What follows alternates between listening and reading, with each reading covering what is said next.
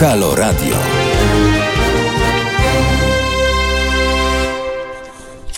Halo Radio, witam serdecznie, dzień dobry, cześć i czołem, Jacek Zimnik z tej strony, jak widać jeszcze sobie cmokam tutaj e, co nieco, co niektórzy tutaj zauważyli pewno. E, Witam, 7.00 rozpo, rozpo, rozpoczynamy poranek, mam nadzieję, że poranną kawę już macie, jeżeli nie, to oczywiście przygotujcie sobie to wszystko. E, Piotr, e, który dzisiaj mnie realizuje, e, no jak widać e, zadbał o wszystko, żeby było wszystko ok, w porządku, abyśmy się słyszeli, widzieli i, i jakoś poprowadzili ten e, dzisiejszy poranny, poranne spotkanie. E, Tradycyjnie witam wszystkich tych, którzy gdzieś tam się pojawią lub pojawiają się lada moment. Jest z nami Paweł. Paweł, dzień dobry. Ja już też się z Wami przywitam. Proszę bardzo. Dzień dobry. Dzień dobry bardzo. O, witam. To na YouTubie. Na Facebooku również jesteśmy, na Mixcloudzie też. Jeżeli chcecie i macie ochotę nas i słuchać, i widzieć, no to zachęcam i zapraszam do e, wspólnej, e, porannej, e, nazwijmy to, dyskusji. Bo będziemy rozmawiać dzisiaj oczywiście o bieżących wydarzeniach, o tym, co się dzieje wokół polityki, wokół polityków, ale przede wszystkim też wokół nas, bo to jest istotne i ważne. Są pieniądze, te pieniądze z Unii płyną szerokim strumieniem, albo takim, wręcz bym powiedział, no, dawka e, pieniędzy, która e, uzależniona oczywiście jest od e, pewnych elementów czy pewnych instrumentów, które albo będą u nas funkcjonowały, albo też nie. Witam Joe Black, witam z, po, z Pols, Polsłonecznego z polsko-słonecznego Berlina, no, albo z półsłonecznego, chyba to miało być, tak, półsłonecznego. Adam 474, dzień dobry, witam Cię również Adamie. No właśnie, jak tam pogoda na sam poranek, patrząc za oknami to, co się dzieje u mnie, przynajmniej tutaj w podwarszawskiej mieścińce, mieścinie, to Warszawa nie napawa nas optymizmem, więc zerknijmy i dowiedzmy się, jak to wygląda w poszczególnych regionach. Czwartek 23 lipca dla tych wszystkich, którzy może nie wiedzą, bo dni im umykają, bo przecież to wakacje, więc może jesteście właśnie na wakacjach, a może jesteście w drodze do pracy. W całym kraju zapowiadane są dziś bardzo duże rozpogodzenia, mimo to, że proszę, za oknami wcale tego słońca tak nie widać, albo przynajmniej nie zapowiada się. Więcej deszczu może spaść tylko w północnych województwach. Niższa niż w poprzednich dniach temperatura będzie spowodowana napływającymi nad Polską masami chłodnego powietrza polarnego. Taka pogoda może utrzymać się nawet do niedzieli. W całym kraju temperatura będzie bardzo zrównoważona. Najniższa temperatura w czwartek zapowiadana jest dla województwa zachodniopomorskiego, pomorskiego, warmińsko-mazurskiego, podlaskiego, łódzkiego, gdzie będzie maksymalnie 20 stopni. Najcieplejszy dzień czeka za to mieszkańców województwa lubuskiego, dolnośląskiego, opolskiego, śląskiego i małopolskiego. Tam 22 stopnie. W pozostałych regionach w Warszawie, Lublinie, Kielcach, Rzeszowie, Poznaniu i Bydgoszczy będzie 21 stopni. W czwartek zachmurzenie małe, umiarkowane pojawi się w całej Polsce. Jak widać, u mnie pojawiło się już o samym poranku. Jednak przez większą część dnia należy spodziewać się bardzo dużych rozpogodzeń. Deszcz prognozowany jest przed południem tylko w województwach zachodniopomorskim, pomorskim, kujawsko-pomorskim, warmińsko-mazurskim, podlaskim i w części Mazowsza. Wieczorem może też trochę padać w południowych powiatach Małopolski i Podkarpacia. Wiatr słaby na północy będzie umiarkowany. Tak to wygląda odnośnie pogody, więc poranek może nie jest najlepszy, ale już w ciągu najbliższych, nazwijmy to godzin, a może u niektórych nawet i minut, pogoda powinna nieco się bardziej pojawić i być bardziej rozpogodzona. Dziś będę chciał skupić się albo będę chciał rozmawiać przede wszystkim z naszym korespondentem Zbigniewem Stefanikiem odnośnie szczytu Unii Europejskiej, który mamy już w sumie za, za sobą. 150, 125 miliardów euro w bezzwrotnych dotacjach, ponad 700 miliardów złotych i 34 miliardy euro pożyczek. Tak dla Polski przekładają się ustalenia unijnego szczytu w Brukseli. Kompromis, jak to można nazwać, został osiągnięty dopiero piątego dnia negocjacji. Są to pieniądze zarówno z Funduszu Odbudowy po pandemii oraz budżetu Unii na najbliższych 7 lat. Na co powinniśmy je wydać albo na co powinny one zostać wydać, gdybyśmy mieli na przykład możliwość taką magiczną różdżkę zarządzania tymi pieniędzmi? Bo to jest takie pytanie. Wiemy, że są dyrektywy, że są pewne wytyczne, rząd też ma swoje plany, ale. Mm, gdzie jest największa bolączka albo co powinno być poprawione właśnie po pandemii, po odbudowie kraju po pandemii?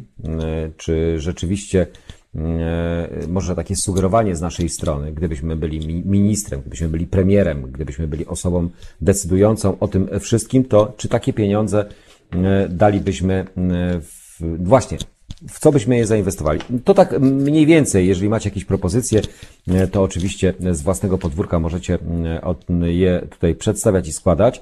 Zajrzymy dzisiaj również do porannej prasy. Ja tradycyjnie dwa tytuły, którym się zawsze przyglądam. Do innych przynajmniej tutaj nie zaglądam, ale w ciągu całego tygodnia zawsze warto oczywiście zajrzeć.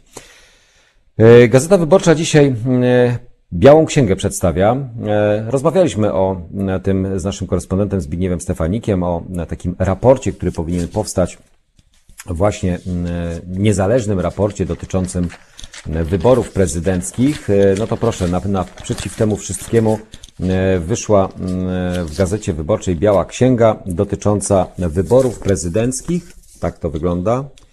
Można sobie ją dzisiaj można się z nią zapoznać e, i z, wszelkimi wątpliwościami, z wszelkimi mm, rzeczami, które zostały wytknięte albo które po prostu były dla nas widoczne, były jawne, były mm, oczywiste, a rządzący tego nie widzieli, a Państwowa Komisja Wyborcza mm, no, jaką decyzję podjęła, to wszyscy wiemy.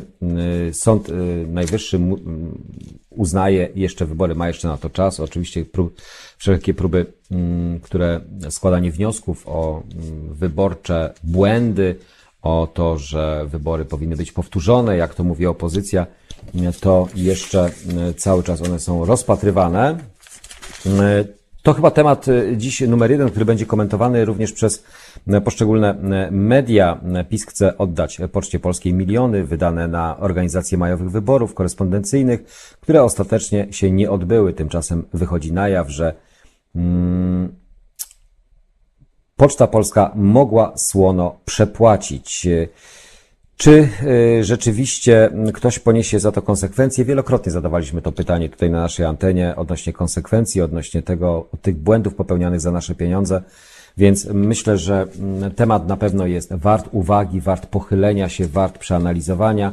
E, zerkniemy, sięgniemy do Białej Księgi Wyborów Prezydenckich roku 2020, więc tutaj myślę, że temat też bardzo, bardzo, bardzo interesujący. E, w dzisiejszym fakcie e, na pierwszej stronie, przynajmniej tyle, co na początek przynajmniej powiemy, albo ja powiem, tym skarbówka chce ścigać podatników. Każdy podatnik musi się napocić, żeby przekonać Urząd Skarbowy, że potrzebuje dobrego auta do pracy. Za to funkcjonariusz skarbowy nic nie musi i w dodatku za jego limuzynę zapłaci podatnik. Takie ciekawostki na pierwszej stronie. Maksymalna prędkość 250 km na godzinę, moc silnika 300 koni, cena około 190 tysięcy złotych. Takim właśnie super szybkim autem mogą wkrótce mknąć funkcjonariusze skarbówki, między innymi ten model spełnia wymagania ogłoszonego właśnie przetargu. No, yy, skarbówka ma pieniądze, nasze pieniądze ma. E, ja myślę, ja jestem ciekaw, czy te pieniądze yy, rzeczywiście yy, później wracają do budżetu, czy może właśnie tak jak tutaj ogłoszony przetarg na takie wspaniałe samochody. Tutaj na w pierwszej stronie faktu jest akurat Audi, nie wiem, czy to chodzi też o ten samochód, czy po prostu to są oczekiwania Urzędu Skarbowego czy Skarbówki dla pracowników, żeby takie samochody jeździły po Warszawach i ścigały podatników. Minister Finansów Tadeusz Kościński mm, odpowiada za skarbówkę i jej zakupy. Ciekawe, czy pan minister e, odniesie się do mm, tego faktu, w fakcie, mm, więc e, tego typu rzeczy E, dzisiaj również się pojawią na naszej antenie. Zachęcam do pozostania. Za chwilę e, będę śledził Wasze e, propozycje i to, co. Dzień dobry wszystkim. Cześć Roman, cześć Sławomir. Sławek, serdeczności z pogodnego mm, Feltem dla całej ekipy HR-u. My również pozdrawiamy Ciebie serdecznie i pozdrawiamy wszystkich tych, którzy już się obudzili. Poranek w Halo Radio do godziny 10 wspólnie z Wami, wspólnie ze mną, więc pozostańcie i e, dzwońcie, pamiętajcie, nasz numer telefonu też do Waszej dyspozycji od samego rana, przynajmniej do godziny 10 wspólnie ze mną. Słuchajcie powtórki programu.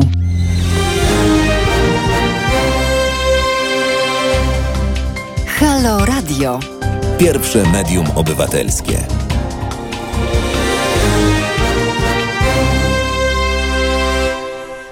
Pierwsze medium obywatelskie Halo Radio. Oczywiście codziennie jesteśmy do Waszej dyspozycji, codziennie e, również z Wami rozmawiamy, dyskutujemy, a przede wszystkim e, no, przedstawiamy swoje analizy i przedstawiamy swoje no, koncepcje na temat tego, co dzieje się u nas w kraju. Można byłoby rzec, że oczywiście to, co mówimy, dociera do szerokiego odbiorcy, ale czy dociera to również do polityków? Myślę, że nie do końca. Politycy i tak robią, co chcą.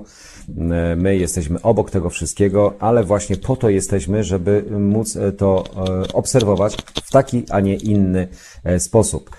Sprawa budżetu Unii Europejskiej i sprawa nawet wystąpień e, premiera Mateusza Morawieckiego ostatnio w Sejmie jest różnie komentowana. Ja powiem szczerze, że naprawdę z jednej strony można by się było czepiać oczywiście, że ta praworządność, która jednak w konkluzjach została zapisana, będzie jakimś hamulcem albo będzie pewnym ogranicznikiem, ale i tak sukces wyegzekwowanych albo wyciągniętych, albo wygospodarowanych, albo otrzymanych pieniędzy z funduszu unijnego dla Polski to jednak jest pewien bonus, z którym powinniśmy sobie, powinniśmy się raczej z tego cieszyć i cieszyć się chyba będziemy. Tylko czy sami osobiście odczujemy to na własnej skórze i czy poprzez tego typu perspektywy finansowe na następne lata e, polski e, rząd czy polskie media będą e, inaczej podchodziły do Unii Europejskiej, czy nadal będą w tak krytyczny sposób walczyły o niezależność, suwerenność i niewtrącanie się do naszego ogródka. W Sejmie premier Mateusz Morawiecki mówił o ustaleniach na, z nadzwyczajnego szczytu Rady Europejskiej, nadzwyczajnego, bo rzeczywiście był on nadzwyczajny. Jak mówił, nigdy nie było tylu różnic, ale mm, dobrą wiadomość dla Polaków przywiózł. Polska jest największym beneficjentem Funduszu Spójności. Wracamy jako wielki zwycięzca i możemy być dumni z naszej dyplomacji. Tak powiedział mm, Mateusz Morawiecki. Ja myślę, że każdy e, z przedstawicieli 27 mm, państw może powiedzieć, że wrócił na tarczy E, przepraszam, wrócił starczą. Chyba nigdy nie było takich różnic w ramach Unii Europejskiej. Warunki negocjacji też się nieco zmieniły, bo ze wspólnoty wystąpiła przecież Wielka Brytania, co stanowiło wyrwę około 70 miliardów euro. Polska jest największym beneficjentem funduszu. To kwota około 70 miliardów euro podaje mm, niższe dane. Mm, kwotę po przeliczeniu będzie wyższa. To środki mm, o bezprecedensowej skali, tak podkreślał w Sejmie mm, premier Morawiecki. Jak dodał, w ramach negocjacji było wiele aliansów, mm, ale ostatecznie Polska wyszła z nich zwycięsko. W ramach dzielenia unijnego budżetu pojawiło się nowe kryterium, to, tak, to takie bardzo smutne, e, który kraj został najbardziej poturbowany w trakcie epidemii. Tutaj Polska należy do najlepszych poradziliśmy sobie najlepiej, powiedział. Przewrotność tego argumentu polega na tym, że e, mówili, mm, może ten fundusz nie powinien być dla Was, to wymagało dużej ekwiblirystyki, byśmy byli brani pod uwagę, by straty powodowane przez tak zwanych e, skąpców wynosiły tylko 3%. Od ponad dwóch lat toczyła się mm, procedura uzależnienia dostępu do środków od hipotecznego spełnienia praworządności którą nie wiadomo kto i jak by miał określać. Występowaliśmy przeciwko temu nie tylko z premierem Węgier, mówił Morawiecki, jak dodał, zdolność negocjacyjna budowania koalicji i stawania po stronie, po stronie Polski kilku innych państw skutkowała dobrym rozwiązaniem. Dzisiejsze zapisy, czyli te przedwczorajsze, co do których my zdecydowanie potwierdzamy, że chcemy, aby środki wydawane były uczciwie, znalazły odzwierciedlenie w konkluzji i my też za tym głosowaliśmy. W ramach łącznej puli środków mm, wynegocjowane zostało grubo ponad 700 miliardów złotych. Na to składają się dotacje ponad 620 miliardów złotych, bo tutaj mówimy już o kwotach w złotówkach po przeliczeniu. Reszta to uprzywilejowane pożyczki. Nie jest y, wykluczone, że będą na zerowym oprocentowaniu. Mm, dodał też premier, że zostaną wykorzystane na wielkie projekty infrastrukturalne, drogowe, energetyczne czy komunikacyjne, jak choćby Centralny Port Komunikacyjny i jego osie kolejowe.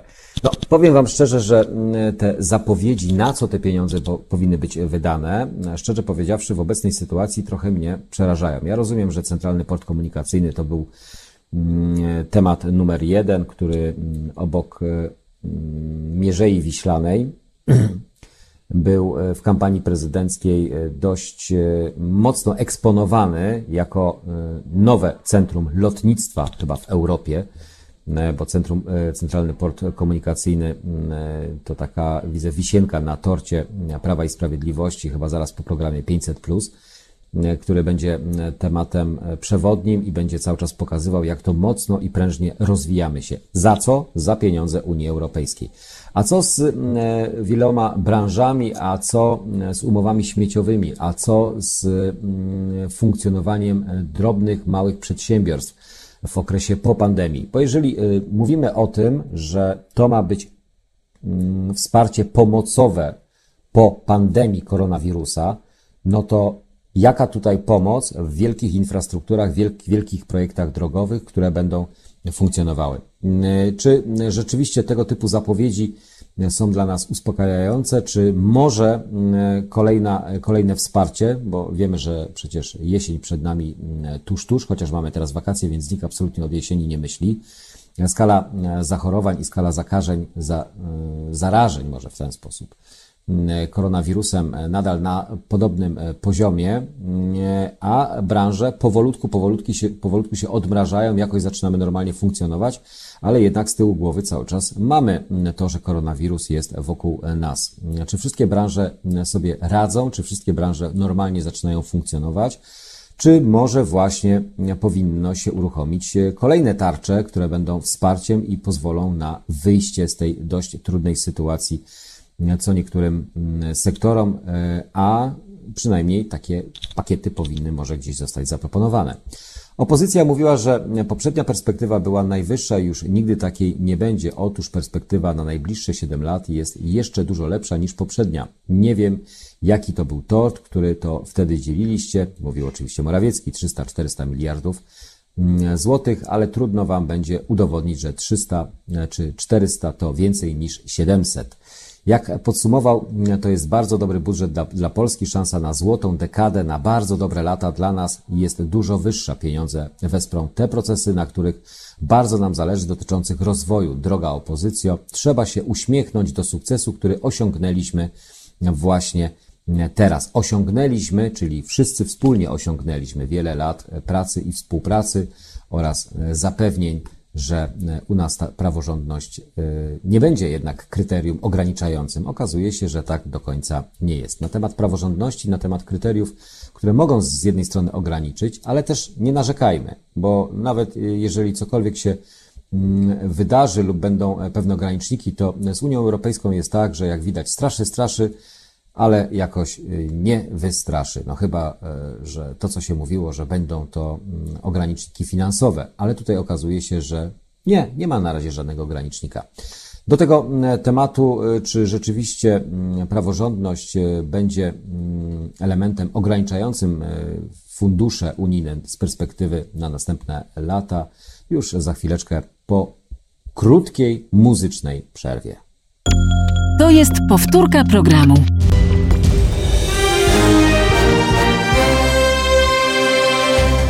Halo Radio. Gadamy i trochę gramy.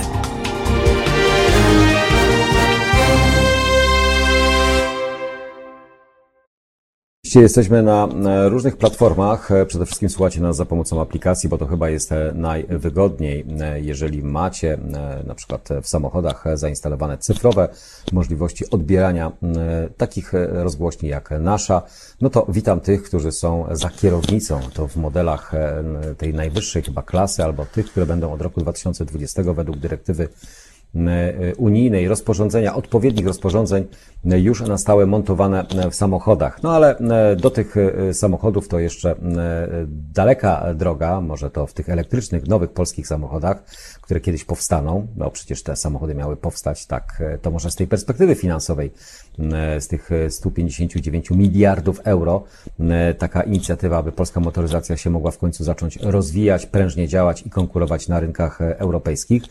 Mm, albo światowych nawet, mm, ale myślę, że wątpię. Pozdrawiam wszystkich tych, którzy są również na Facebooku, bo przecież tam mamy duże grono mm, i słuchaczy, jak i również y, uczestników naszych audycji. Jest tam i Aga, jest Renia, jest Liliana. Witam wszystkich, witam serdecznie, pozdrawiam facebookowych naszych oglądaczy. Co do YouTube'a i co do tego, ile kto co wydaje, no to okazuje się, że mm, pieniądze na CPK, e, jak zacnie napisał Adam 474, no, w końcu ktoś to musi sfinansować, tak, ten projekt e, i ktoś musi za niego zapłacić. Można sobie wymyślać różne rzeczy. Co do pieniędzy ze szczytu i co do tego, w jaki sposób one powinny być lub jak będą one wydatkowane, bo wiadomo, że są pewne zalecenia i pewne wytyczne, które będą ograniczały możliwość wydawania tych pieniędzy. Jeszcze powrócimy tuż po godzinie 8, o 8.15 z naszym korespondentem porozmawiamy właśnie o szczycie, o kompromisie, o tym, czy to rzeczywiście sukces, czy e, należy się z niego cieszyć, czy jeszcze tak do końca nie. Ale to, co możemy powiedzieć i to, co e, możemy zaznaczyć, że na pewno e, jednym z wielkich sukcesów, przynajmniej w zapowiedzi, miał być bon, bon turystyczny, który już zaczyna powoli obowiązywać. 25 lipca od tego dnia firmy i organizacje pożytku publicznego będą mogły wpisywać się na listę prowadzoną przez Polską Organizację Turystyczną. Tylko przedsiębiorcy znajdujący się w tym rejestrze będą mogli realizować płatności za pośrednictwem bonu.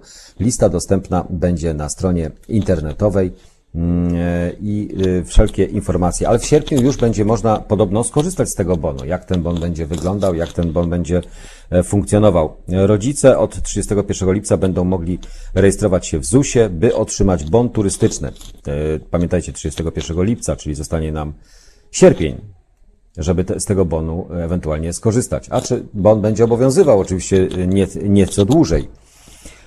Yy, to oznacza, że dopiero w drugiej połowie wakacji rodziny dostaną 500 zł na wypoczynek. Ludzie z niecierpliwością czekają na zapowiedziany przez prezydenta Andrzeja Dudę bon turystyczny, choć ustawa weszła w życie już w zeszłym tygodniu, dopiero w sierpniu rodzice będą mogli skorzystać z czeku na wakacje.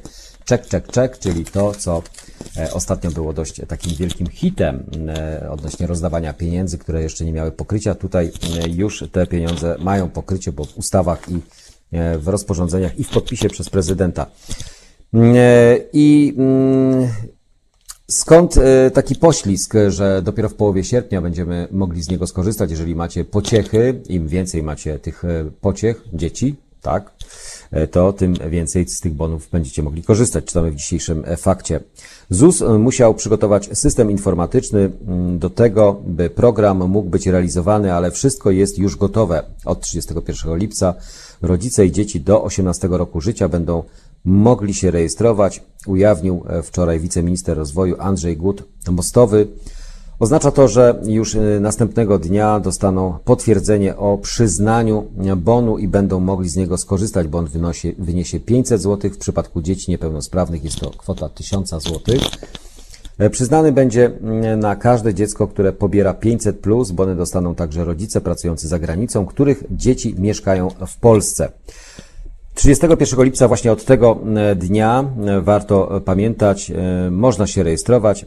31 marca do tego terminu bon będzie trzeba zrealizować. Co ważne, można opłacić za jego pomocą pobyt dziecka po 31 marca 2020 drugiego roku pod warunkiem, że rezerwacji dokonamy przed tą datą.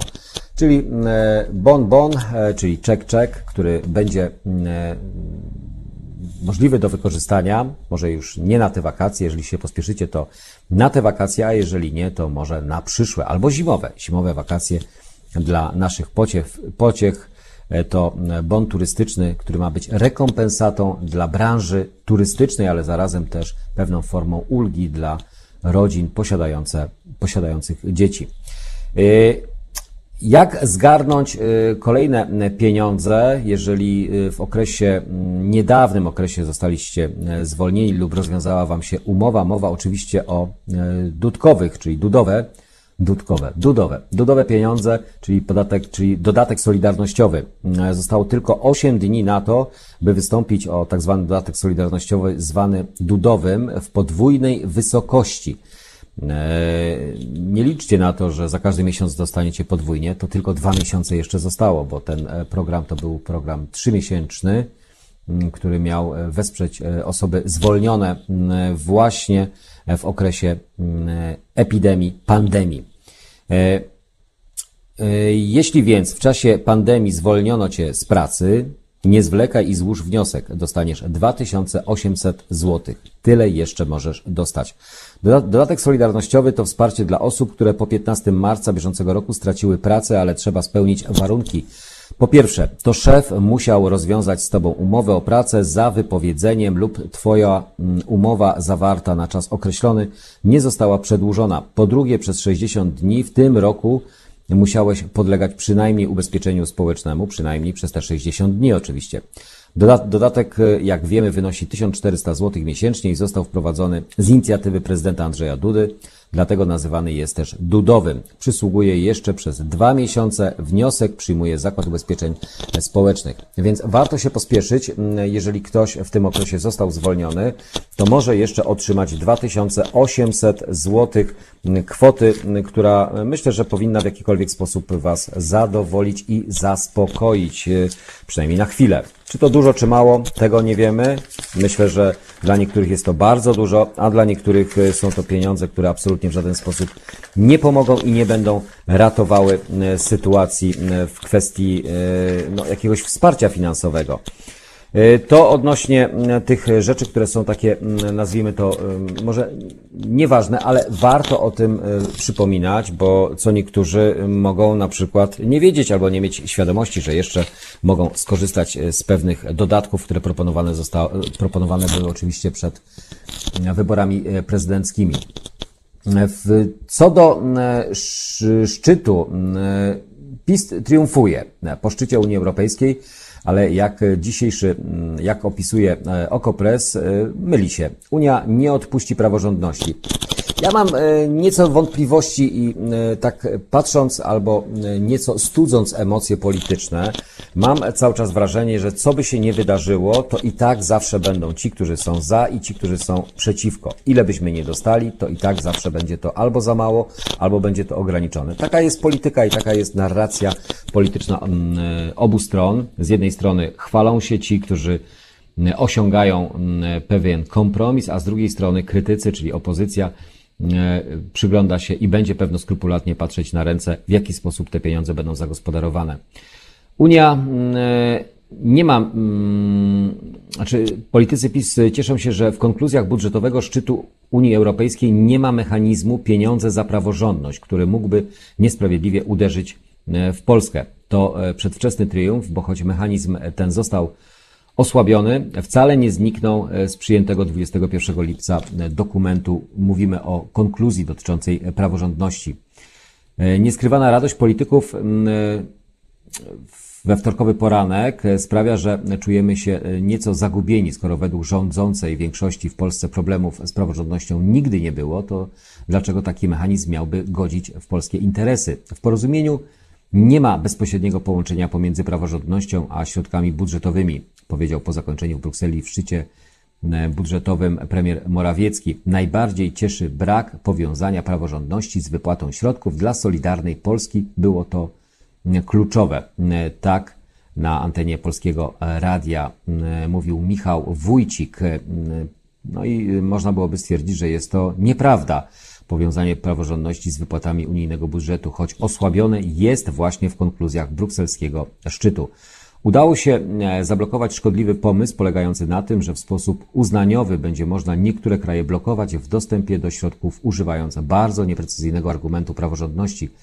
Chwalił Michał Dworczyk, e, szef e, KPRM-u, premiera oczywiście, czyli szef,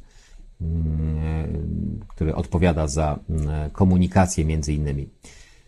Między innymi we współpracy z Węgrami zablokowano e, arbitralnie mechanizmy polityczne dotyczące właśnie ograniczenia budżetu, napisał na Twitterze rzecznik rządu Piotr Miller. E, gratulacjom i pochlebstwom nie ma końca. Politycy PiS, ale także Solidarnej Polski i Porozumienia chwalą Morawieckiego za wynegocjowane dla Polski e, duże kwoty z unijnego budżetu. Podkreślają, że polskiemu premierowi udało się wyrzucić z ostatecznej wersji ustaleń mechanizm powiązania funduszy z unijnych z praworządnością. Jest tylko jeden problem, jak się okazuje, ten mechanizm wciąż tam jest.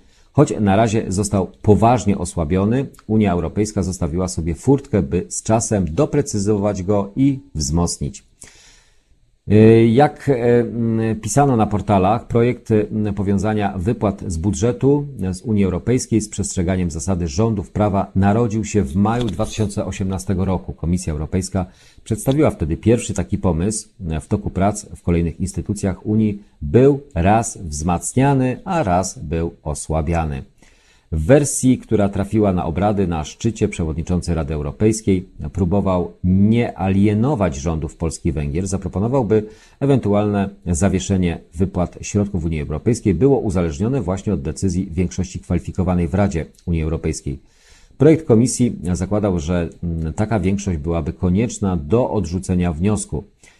Mm, szef e, e, mm, Rady Europejskiej doprecyzował też, że w mechanizmie chodziłoby zwłaszcza o sytuację bezpośredniego zagrożenia dla interesów finansowych Unii. Tak skonstruowane zapisy były wymierzone zwłaszcza w Węgry. Ale e, choć Morawiecki i Orban zapewniali, że nie zgodzili się na żadne z wariantów, konkluzji szczytu Rady Europejskiej oficjalnie mm, Rada uznała, że takie rozwiązanie jest niezbędne, czyli jest ta furtka, o której wcześniej wspominaliśmy. Interesy finansowe Unii powinny być chronione zgodnie z ogólnymi zasadami zawartymi w traktatach, a zwłaszcza wartościami w artykule 2 Traktatu o Unii Europejskiej. Czytamy w artykule 22 budżetowego porozumienia. Członkowie Rady podkreślają, że ochrona tych interesów oraz poszanowanie praworządności to sprawy dużej wagi. W związku z tym w kolejnym artykule zapisano, że mechanizm chroniący budżet oraz fundusz odbudowy zostanie dodany do porozumienia. Propozycję takiego rozwiązania, które wymagać będzie akceptacji Rady Unii Europejskiej większością kwalifikowaną, ma przedstawić Komisji Europejskiej. Rada Europejska szybko wróci do sprawy. W ramach ochrony budżetu i funduszu odbudowy przed oszustwami i nieprawidłowościami Komisja ma przedstawić także sposób na pozyskiwanie i porównywanie informacji o beneficjentach unijnych funduszy celem kontroli i audytu we współpracy m.in. z Europejskim Trybunałem Obrachunkowym i e, odpowiednikiem, czyli Urzędem do, do Spraw Zwalczania Nadużyć Finansowych. Tu myślę, że taki mm, urząd y, mm, u nas miałby co e, robić albo miałby komu się przyglądać. Fakt, że Unia wcale nie odpuściła Polsce i Węgrom, kwestii praworządności podkreślali po szczycie unijni decydenci. Mm, szef Rady Europejskiej mówił, że o ambitnej decyzji, o przewodnicząca Komisji e, Ursula von der Leyen o wzmocnieniu ochrony praworządności. Decyzję o tym mechanizmie uzależniającym wypłaty od dostępnych środków e, decydenci odłożyli na sam koniec szczytu. Morawiecki i Orban mieli przeciwko sobie nie tylko klub oszczędnych, czyli Austrię, Holandię, Szwecję, Finlandię i Danię, ale też Francję. E, kraje te głośno domagały się, by wypłaty z budżetu były możliwe tylko przy poszanowaniu rządów prawa. My wiemy, jak jest z tym prawem, my wiemy, jak e, to prawo u nas jest postrzegane i to prawo, jak jest mm, szanowane E, i to był temat i kość niezgody pomiędzy obywatelami, dlatego Polska podzielona została w taki, a nie inny sposób podczas plebiscytu prezydenckiego, w którym to wygrała większość niewielką różnicą. Polska i Węgry były w mniejszości. Ich weto mogło oczywiście zablokować przyjęcie konkluzji przez Radę Europejską, dlatego jak donosi z Brukseli dla Deutsche Welle Tomasz Bielecki, to Angela Merkel podjęła się znalezienia kompromisowego rozwiązania. Wspierał ją premier Łotwy. Ostateczne porozumienie przyjęto e, w poniedziałek. Wieczorem na osobnym spotkaniu wśród obecnych znaleźli się i Morawiecki, i Orban, Merkel, Macron, Karnis, von der Leyen oraz głowy państw klubu oszczędnych i Luksemburga. Przyjęte zapisy w dużej mierze odzwierciedlają propozycje szefa Rady Europejskiej z 10 lipca, choć nieco odkładają ją w czasie. Mowa oczywiście o tej praworządności. Wbrew nadziejom Orbana i Morawieckiego Unia Europejska nie zamierza też rezygnować z procedury artykułu 7. Przypomnijmy, Trybunał Unii, Unii Europejskiej e, toczy się e, sprawa w Radzie Unii Europejskiej wobec obydwu państw właśnie za naruszanie praworządności.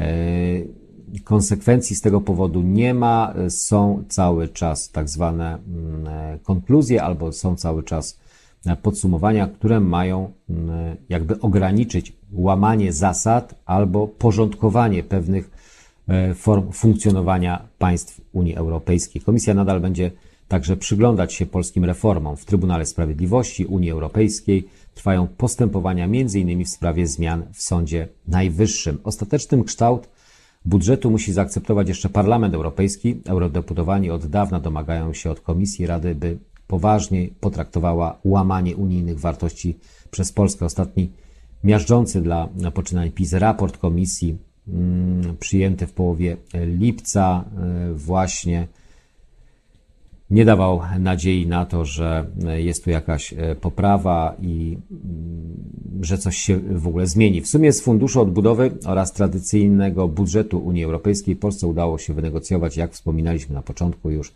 125 miliardów euro dotacji. Oprócz tego możemy liczyć na ponad 34 miliardy euro tanich pożyczek, może nawet i zerowych. Sukces negocjacji budżetowych 7 lat napływu największych od czasów wejścia do Unii Europejskiej środków na rozwój gospodarczy Polska na fali wznoszącej. Tak komentował na Twitterze Krzysztof Szczerski, szef gabinetu prezydenta Dudy. 125 miliardów to rzeczywiście rekord, ale ciężko porównać ten wynik z negocjacjami na przykład sprzed 8 lat, kiedy Unia Niemna mierzyła się z pandemicznym kryzysem i nie było mowy o funduszu odbudowy. Przypomnijmy, fundusz to dodatkowe 750 miliardów euro. Bez niego budżet Unii Europejskiej byłby mniejszy niż ten e, z lat 2014-2020, także dla Polski. W dodatku, w dodatku, zgodnie z przyjętą propozycją mm, szefa Rady Europejskiej, część wypłat z funduszu ma być wypłacana od 2023 roku i uzależniona od stanu gospodarki. Jeżeli polskie PKB będzie tak odporne na e, koronakryzys, jak dotychczas, 8 miliardów z naszej puli może trafić e, do bardziej potrzebujących. Morawiecki cieszył się, że nie doszło do całkowitego powiązania wypłat z Funduszu Sprawiedliwej Transformacji z przyjęciem celu neutralności klimatycznej do 2050 roku, co też jest tematem cały czas funkcjonującym i istotnym. Jak pisał e, portal, Polska jest ostatnim krajem, który się temu sprzeciwiał. W wersji przyjętej Powiązana została połowa funduszu, ale także w miękkiej wersji, aby mieć dostęp do całości, wystarczy, by neutralność obiecać, zadeklarować. A obiecywać przecież premier potrafi niejednokrotnie, mówiąc i wskazując, co jest dla nas dobre, albo co możemy zyskać. E, o funduszach i o e, tych pieniądzach, e, pieniądzach, które do nas będą szerokim strumieniem płynęły, jeszcze będziemy rozmawiać, na co byśmy je wydali, na co powinny one zostać wydane, jak one powinny zostać spożytkowane, aby rzeczywiście nasza gospodarka mogła się rozwijać, albo żeby wspomóc tych, którzy są najbardziej poszkodowani. Czekam również na Wasze propozycje, nie tylko na naszych forach, ale również telefonicznie. Zachęcam do dzwonienia i do kontaktu razem. Możemy przecież porozmawiać. Do godziny 10 zapraszam Jacek Zimnik. Słuchajcie powtórki programu.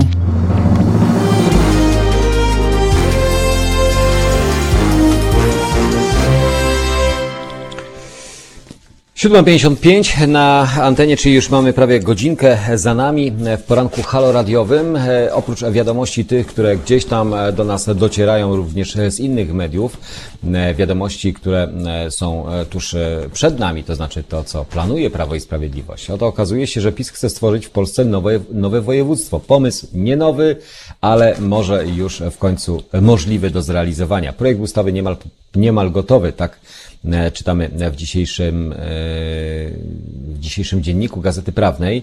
E, podział na województwo, uwaga, warszawskie i mazowieckie coraz bliżej. Według gazety projekt ustawy w tej sprawie ma trafić do Sejmu jeszcze w lipcu. Na jesieni mogą nas czekać, uwaga, kolejne wybory. Takie spekulacje pojawiają się cały czas. Projekt ustawy o podziale dotychczasowego województwa mazowieckiego na dwie części, województwo warszawskie i mazowieckie jest niemal gotowy i do końca lipca trafi do Sejmu. Być może posłowie zajmą się nim w sierpniu, później ustawa najpewniej trafi na 30 dni do Senatu. No, no, tak, bo Senat e, to izba refleksji. Jak tłumaczy rozmówca Dziennika Gazety Prawnej, Sejm zająłby się jego poprawkami na początku września, tak by w listopadzie mogły się odbywać wybory. Według ustaleń dziennika Gazety Prawnej Prawo i Sprawiedliwość bardzo spieszy się z zapowiadanym już wcześniej wyodrębnieniem stolicy i jej przyległości z województwa mazowieckiego. Miałoby to doprowadzić do przeprowadzenia wyborów na terenie dwóch nowych województw. Musi to przeprowadzić, musimy to przeprowadzić jeszcze w tym roku, bo idzie nowy budżet unijny. Idzie, tak, idzie w ramach którego musimy zgłosić nie 16, ale 17 województw, ich regionalne programy operacyjne na lata 2021-2027. Nowe województwo warszawskie objęłoby obecną Warszawę plus przylegające do niej powiaty, czyli tak zwany obważanek, podaje gazeta. Gazeta przypomina, że z takim pomysłem PiS nosi się już od poprzedniej kadencji, bo utworzenie województwa warszawskiego przez PiS mm, Jarosław Kaczyński zapowiedział e, w parlamentarnej kampanii wyborczej we wrześniu 2019 roku. Dziennik podaje, że jest jedna różnica w obecnie przygotowanym projekcie, a tym poprzednim. Wcześniej zakładano okres przejściowy, w którym funkcję marszałka województwa stołecznego pełniłby prezydent Warszawy, a stołeczna rada pełniłaby funkcję sejmiku. W nowych planach okresu przejściowego nie ma, co oznacza e, mm, wybory e, w tym roku. PiS kieruje się wyłącznie politycznymi względami, komentuje w rozmowie z gazetą marszałek województwa mazowieckiego Adam Struzik i zapowiada, że będzie starał się pomysł zablokować. No, wybory, dwa województwa, czyżby mm, czekały nas zmiany jesienne lub takie planowane zmiany, żeby przejąć czy to właśnie e, Warszawę albo e, województwo mazowieckie, no bo jeżeli mówimy o kolejnym województwie, no to rzeczywiście mm, może to być mm, pewien temat, który zostanie wykorzystany tylko i wyłącznie do swoich celów. Jak widać, tworzenie, może, może inaczej, Panie prezesie, albo ewentualnie e, rządzący, zróbmy albo powróćmy do, do, tego, co już było. Nie 16, nie 17, ale 49 województw. Przecież to chyba jest najlepsze rozwiązanie. Znów e, wracamy do korzeni. E, przecież też wróciliśmy do ośmioletniej szkoły podstawowej, bo to taki sentyment, bo to takie dobre rozwiązanie. Więc teraz czas na to, aby wrócić do e, czasów e, minionych, czyli 40, najlepiej 9 województw. Takie propozycje oczywiście też się pojawiają gdzieś w przestrzeni publicznej. Przecież to nie jest nic złego. Czytając nawet Białą Księgę, e, to dzielenie funduszy, czy dzielenie pieniędzy dla samorządów, czy dla lokalnych ośrodków władzy, to właśnie to propozycja po to, aby w ten sposób móc finansowo wspierać te regiony. Więc y, sytuacja dotycząca y, województw y, myślę, że jest tematem dość istotnym i dość gorącym. Dlatego my szybciutko i króciutko już mamy prawie ósmą na zegarach. Zachęcamy Was oczywiście do komentarzy. Ja zawsze zastanawiam się nad jednym. Słuchać każdy może, dzwonić już trochę gorzej. E, tak to e, bywa. A chciałbym, żebyśmy też mogli porozmawiać. Ile kosztuje nas Kościół? To też e, informacja, która cały czas nas interesuje i wspieramy tą akcję, więc zachęcamy Was do tego. Zrzutka.pl, pamiętajcie, e, kampania e, i też to, że możecie przede wszystkim wspierać nas każdorazowo. Działając wspólnie robimy zdecydowanie więcej. Piotr, yy, yy, aha, no tak, kłamstwo, kłamstwo, kłamstwo, kardynalne zasady polityki w Polsce. Politycy nie kłamią. Politycy mijają się z prawdą. Jacek Zimnik do godziny dziesiątej. E, już lada moment będziemy się łączyć z naszym korespondentem Zbigniewem Stefanikiem. To jest powtórka programu.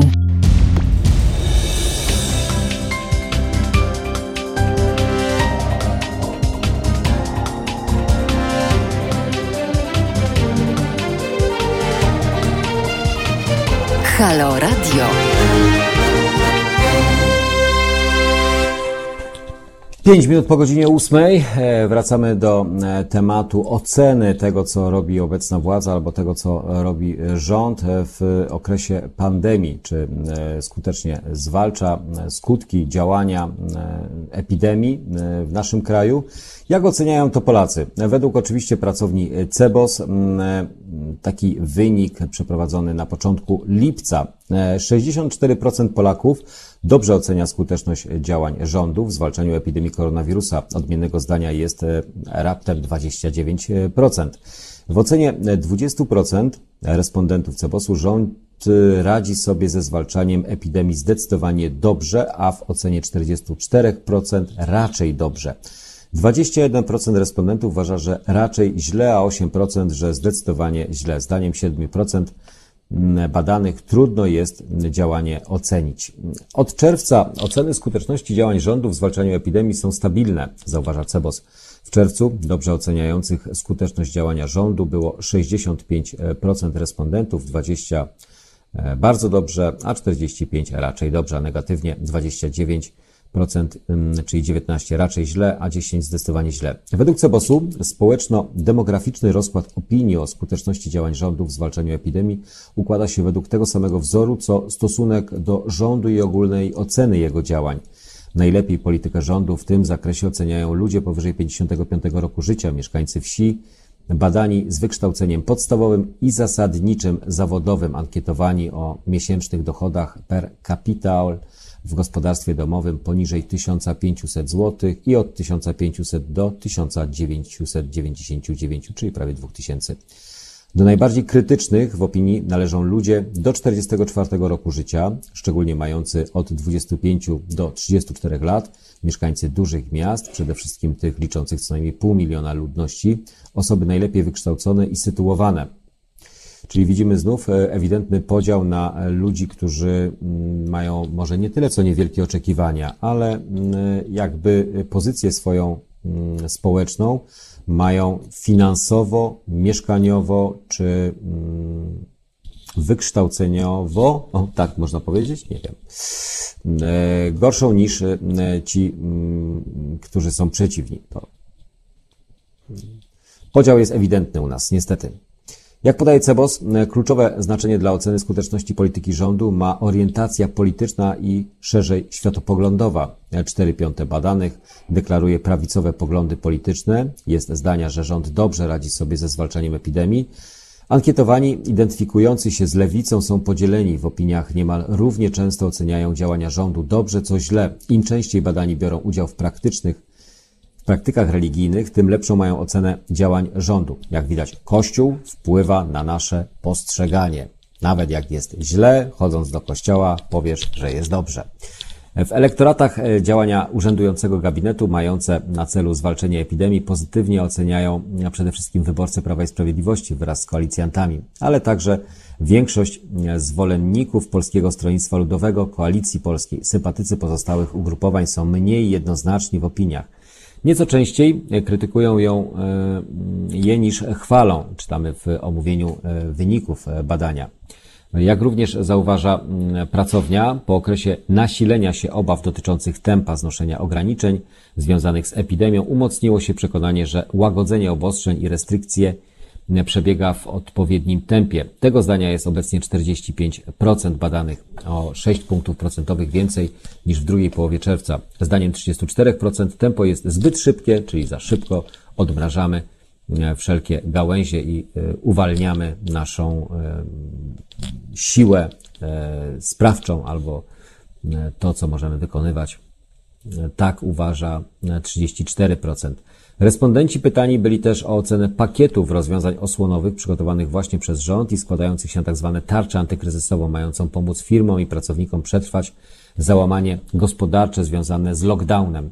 Ostatnia, e, czwarta tarcza antykryzysowa obowiązuje od 24 czerwca. Jak zauważa Cebos, z biegiem czasu maleje odsetek osób krytycznie oceniających działania służące pomocy firmom i ich pracownikom.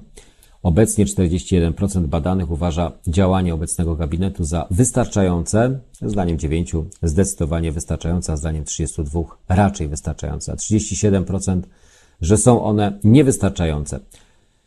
Yy, większość Polaków uważa, że rząd dobrze radzi sobie z ograniczeniem epidemii po okresie widocznego wzrostu obaw związanych ze znoszeniem kolejnych ograniczeń. Obecnie przeważa przekonanie, że rząd łagodzi obostrzenia i od w odpowiednim tempie, o ile skuteczność urzędującego gabinetu w zwalczaniu epidemii postrzegana jest na ogół pozytywnie, o tyle jego polityka gospodarcza i skala wsparcia dla firm i pracowników oceniane są niejednoznacznie, do których ocen również ja się przyłączam. Yy, tak jak mówiliśmy wcześniej, łączymy się z naszym korespondentem Zbigniewem Stefanikiem. Witam. E, dzień dobry Panie Zbigniewie ze Strasburga. Witam Państwa. Panie Zbigniewie, no, temat, który chyba zdominował ostatnio media, oprócz zatrzymania Sławomira Nowaka i afery związanej z przeogromnymi pieniędzmi, to możemy mówić o tym, że przeogromne pieniądze płyną szerokim strumieniem do, do Polski.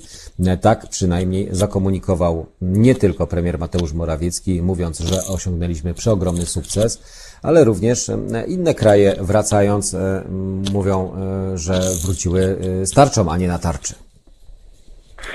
Mm, otóż faktycznie udało się osiągnąć kompromis w kwestii nowego budżetu, no właśnie sytuacji nadzwyczajnej, ponieważ przecież cały czas trwa pandemia. Tak więc e, najdłuższy szczyt, e, no właściwie w historii Unii Europejskiej, e, którego właściwie największym walorem jest porozumienie jako takie, ponieważ z pewnością kwoty, które zostały przyjęte, będą musiały być uaktualnione na jakimś etapie i to się z pewnością stanie.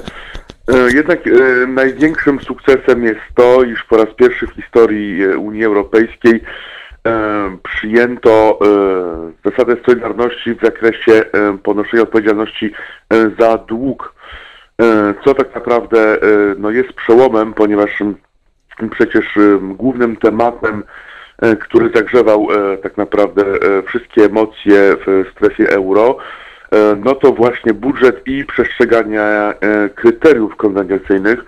Tutaj od właściwie 30 lat istniały no, duże konflikty na, na linii Komisja Europejska, a państwa e, Europy Południowej, w tym również e, nierzadko Francja, jeśli chodzi o tak zwane e, kwestie księgowania, czyli no właśnie przestrzegania deficytu długu publicznego i nie tylko.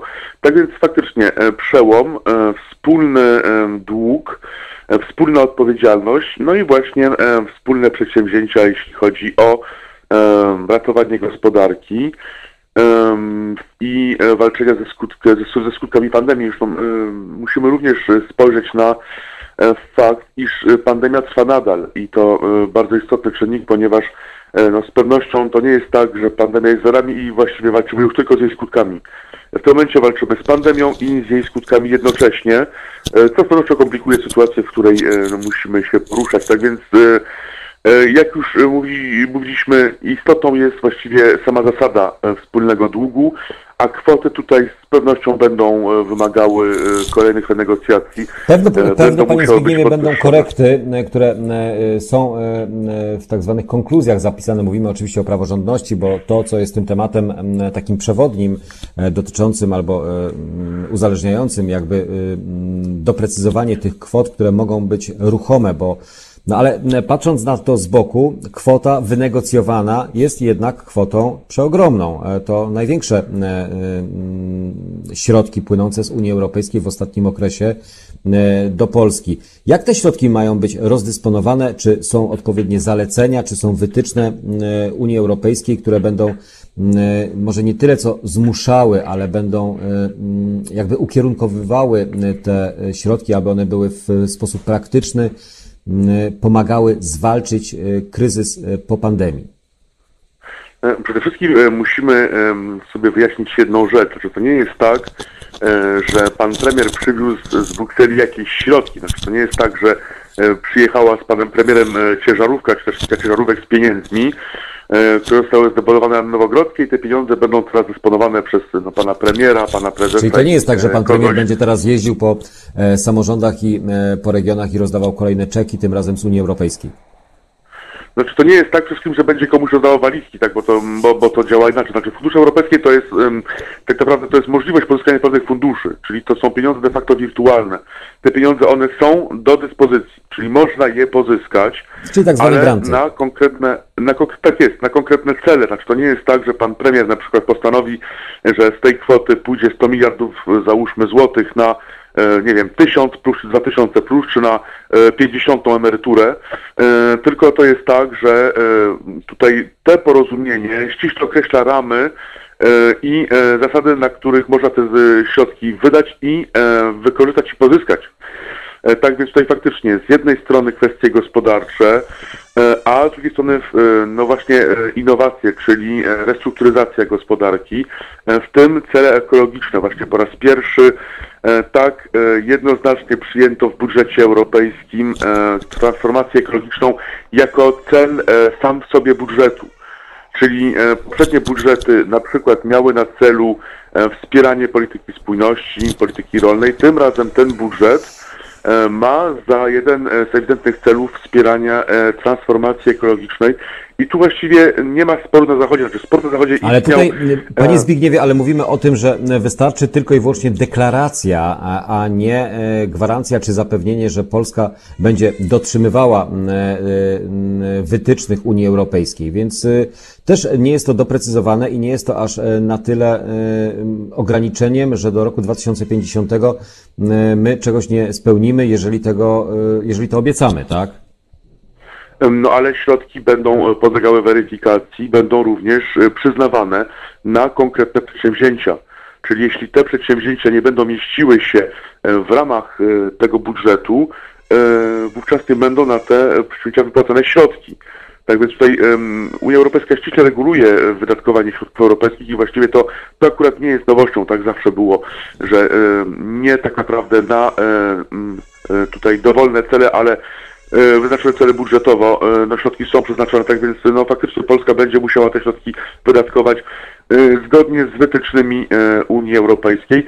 No w tym ja osobiście nie, nie postrzegam tego w kategorii sukcesu, tylko dla sukcesu.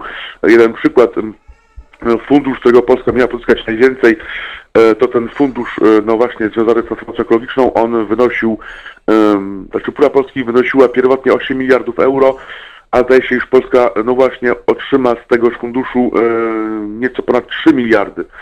Tak więc e, tutaj, e, no ten sukces nie jest do końca taki, taki jednoznaczny i tutaj należy tak naprawdę patrzeć na to, co Polska pozyskała w perspektywie całego budżetu i całego rodzaju właśnie poszczególnych, poszczególnych akapitów i aspektów tego budżetu. Tak więc no, z, z pewnością kwota jako taka wygląda imponująco, natomiast jeśli e, pan lektor tutaj spojrzy na te e, poszczególne akapity, to zauważy pan, że ten sukces właściwie nie jest e, wcale taki oczywisty, jeśli chodzi o Polskę, która miała dostać tego budżetu o wiele więcej. I miała stać się właściwie tym krajem, który, no właśnie, stanie się głównym beneficjentem tego nowego budżetu. Tak się jednak nie stało, ponieważ głównym beneficjentem obecnie, no właśnie, to Hiszpania, Włochy, do pewnego stopnia Francja czyli właściwie te kraje, które zostały najmocniej dotknięte przez pandemię, e, a nie Polska. Ale to już jakby to już jest e, debata na dłuższą rozmowę. Ale czy, panie Zbigniewie, czy zmieni, się, czy zmieni się narracja w ogóle teraz e, rządu, czy przekazów medialnych, zmieni się narracja dotycząca właśnie Unii Europejskiej i tego, że w końcu Unia Europejska jest dla nas wsparciem, a nie jest ogranicznikiem, nie jest elementem albo nie jest strukturą, która chce w, jaki, w jakikolwiek sposób zabierać nam naszą suwerenność, czy coś, coś ograniczać, gdzie okazuje się, że jednak to my korzystamy z tych środków unijnych i powinniśmy raczej być usatysfakcjonowani, a nie przynajmniej tak jak w niektórych mediach, E, cały czas e, obwiniać za wszystko Unię Europejską? E, to jest bardzo istotne pytanie, które Pan postawił, ponieważ zdaje się, iż na tle no, tego budżetu i tej umowy budżetowej już istnieją duże różnice zdań w samym obozie rządzącym. Wiadomo, iż Zbigniew Ziobro i jego środowisko nie są zadowoleni z przyjęcia w tym porozumieniu zasady dotyczącej powiązania e, budżetu z praworządnością, e, czy zasady jako takiej. E, tak więc zdaje się, iż właściwie sam obóz rządzący ma problem z definicją swojej strategii, czyli właściwie jak ustosunkować się do Unii Europejskiej. I właśnie tutaj bardzo ciekawym zjawiskiem jest to, co dzieje się obecnie w MSZ. Otóż z tego, co mi wiadomo, bardzo dużo urzędników obecnych, no właśnie pracujących w Brukseli, w poszczególnych grupach, tak, grupach roboczych e, dotyczących Unii Europejskiej, jak i innych grup, e, są właściwie odwołani, odwoływani i wzywani do Polski, czyli właściwie będą oni zmienieni. E, pytanie, co to oznacza? Tego nie wiemy. Jak również pytanie, kto zastąpi ministra Czaputowicza. ponieważ pamiętajmy, iż tak naprawdę osoba, która zastępuje ministra, czy też właściwie konstytucja rządu, jak i również MSZ, jego konstytucja właściwie jest pewnym sygnałem, który wysyła się w świat. Tak więc z pewnością nominacja nowego ministra spraw zagranicznych będzie no, takim sygnałem dotyczącym no właśnie tego, jaki sygnał Polska zechce wysłać do Unii, do Stanów Zjednoczonych no i właściwie w świat. E, my tego nie wiemy, ponieważ to wszystko zdaje się, e, się dzieje e, i jest przed nami, ale faktycznie rządzący są na etapie takiego procesu wygraliśmy i co dalej. I właśnie zdaje się, że ten proces trwa. To pytanie właśnie, jak daleko ten proces będzie prowadził z jednej strony do budowania nowej strategii, o ile takolwiek istniała taka strategia przez ostatnie pięć lat, to ja osobiście czasami wątpię. E, ile e, ten proces będzie powodował dekompozycję obozu rządzącego, tego nie wiemy, ale przecież przez pięć lat e, była w Polsce taka narracja, którą powiedzieli rządzący, że to nie jest tak, że Polska ma powody do radości z powodu środków europejskich, ponieważ te środki po prostu się nam należą, tak? I to nie jest tak, że mamy tu komu za co dziękować i nikt nam tutaj łaski nie robi. Mhm. A przecież były takie wypowiedzi rządzących, jeszcze przez kampanię wyborczą, właściwie te środki to jest jakiś taki jakiś taki mit, prawda? Za te środki remontuje się co najwyżej chodniki e, i tyle, e, ale nie jest to jakiś, e, jakieś konkretne wsparcie dla gospodarki w Polsce. Teraz to się zmienia, ponieważ kolejny sukces, tak?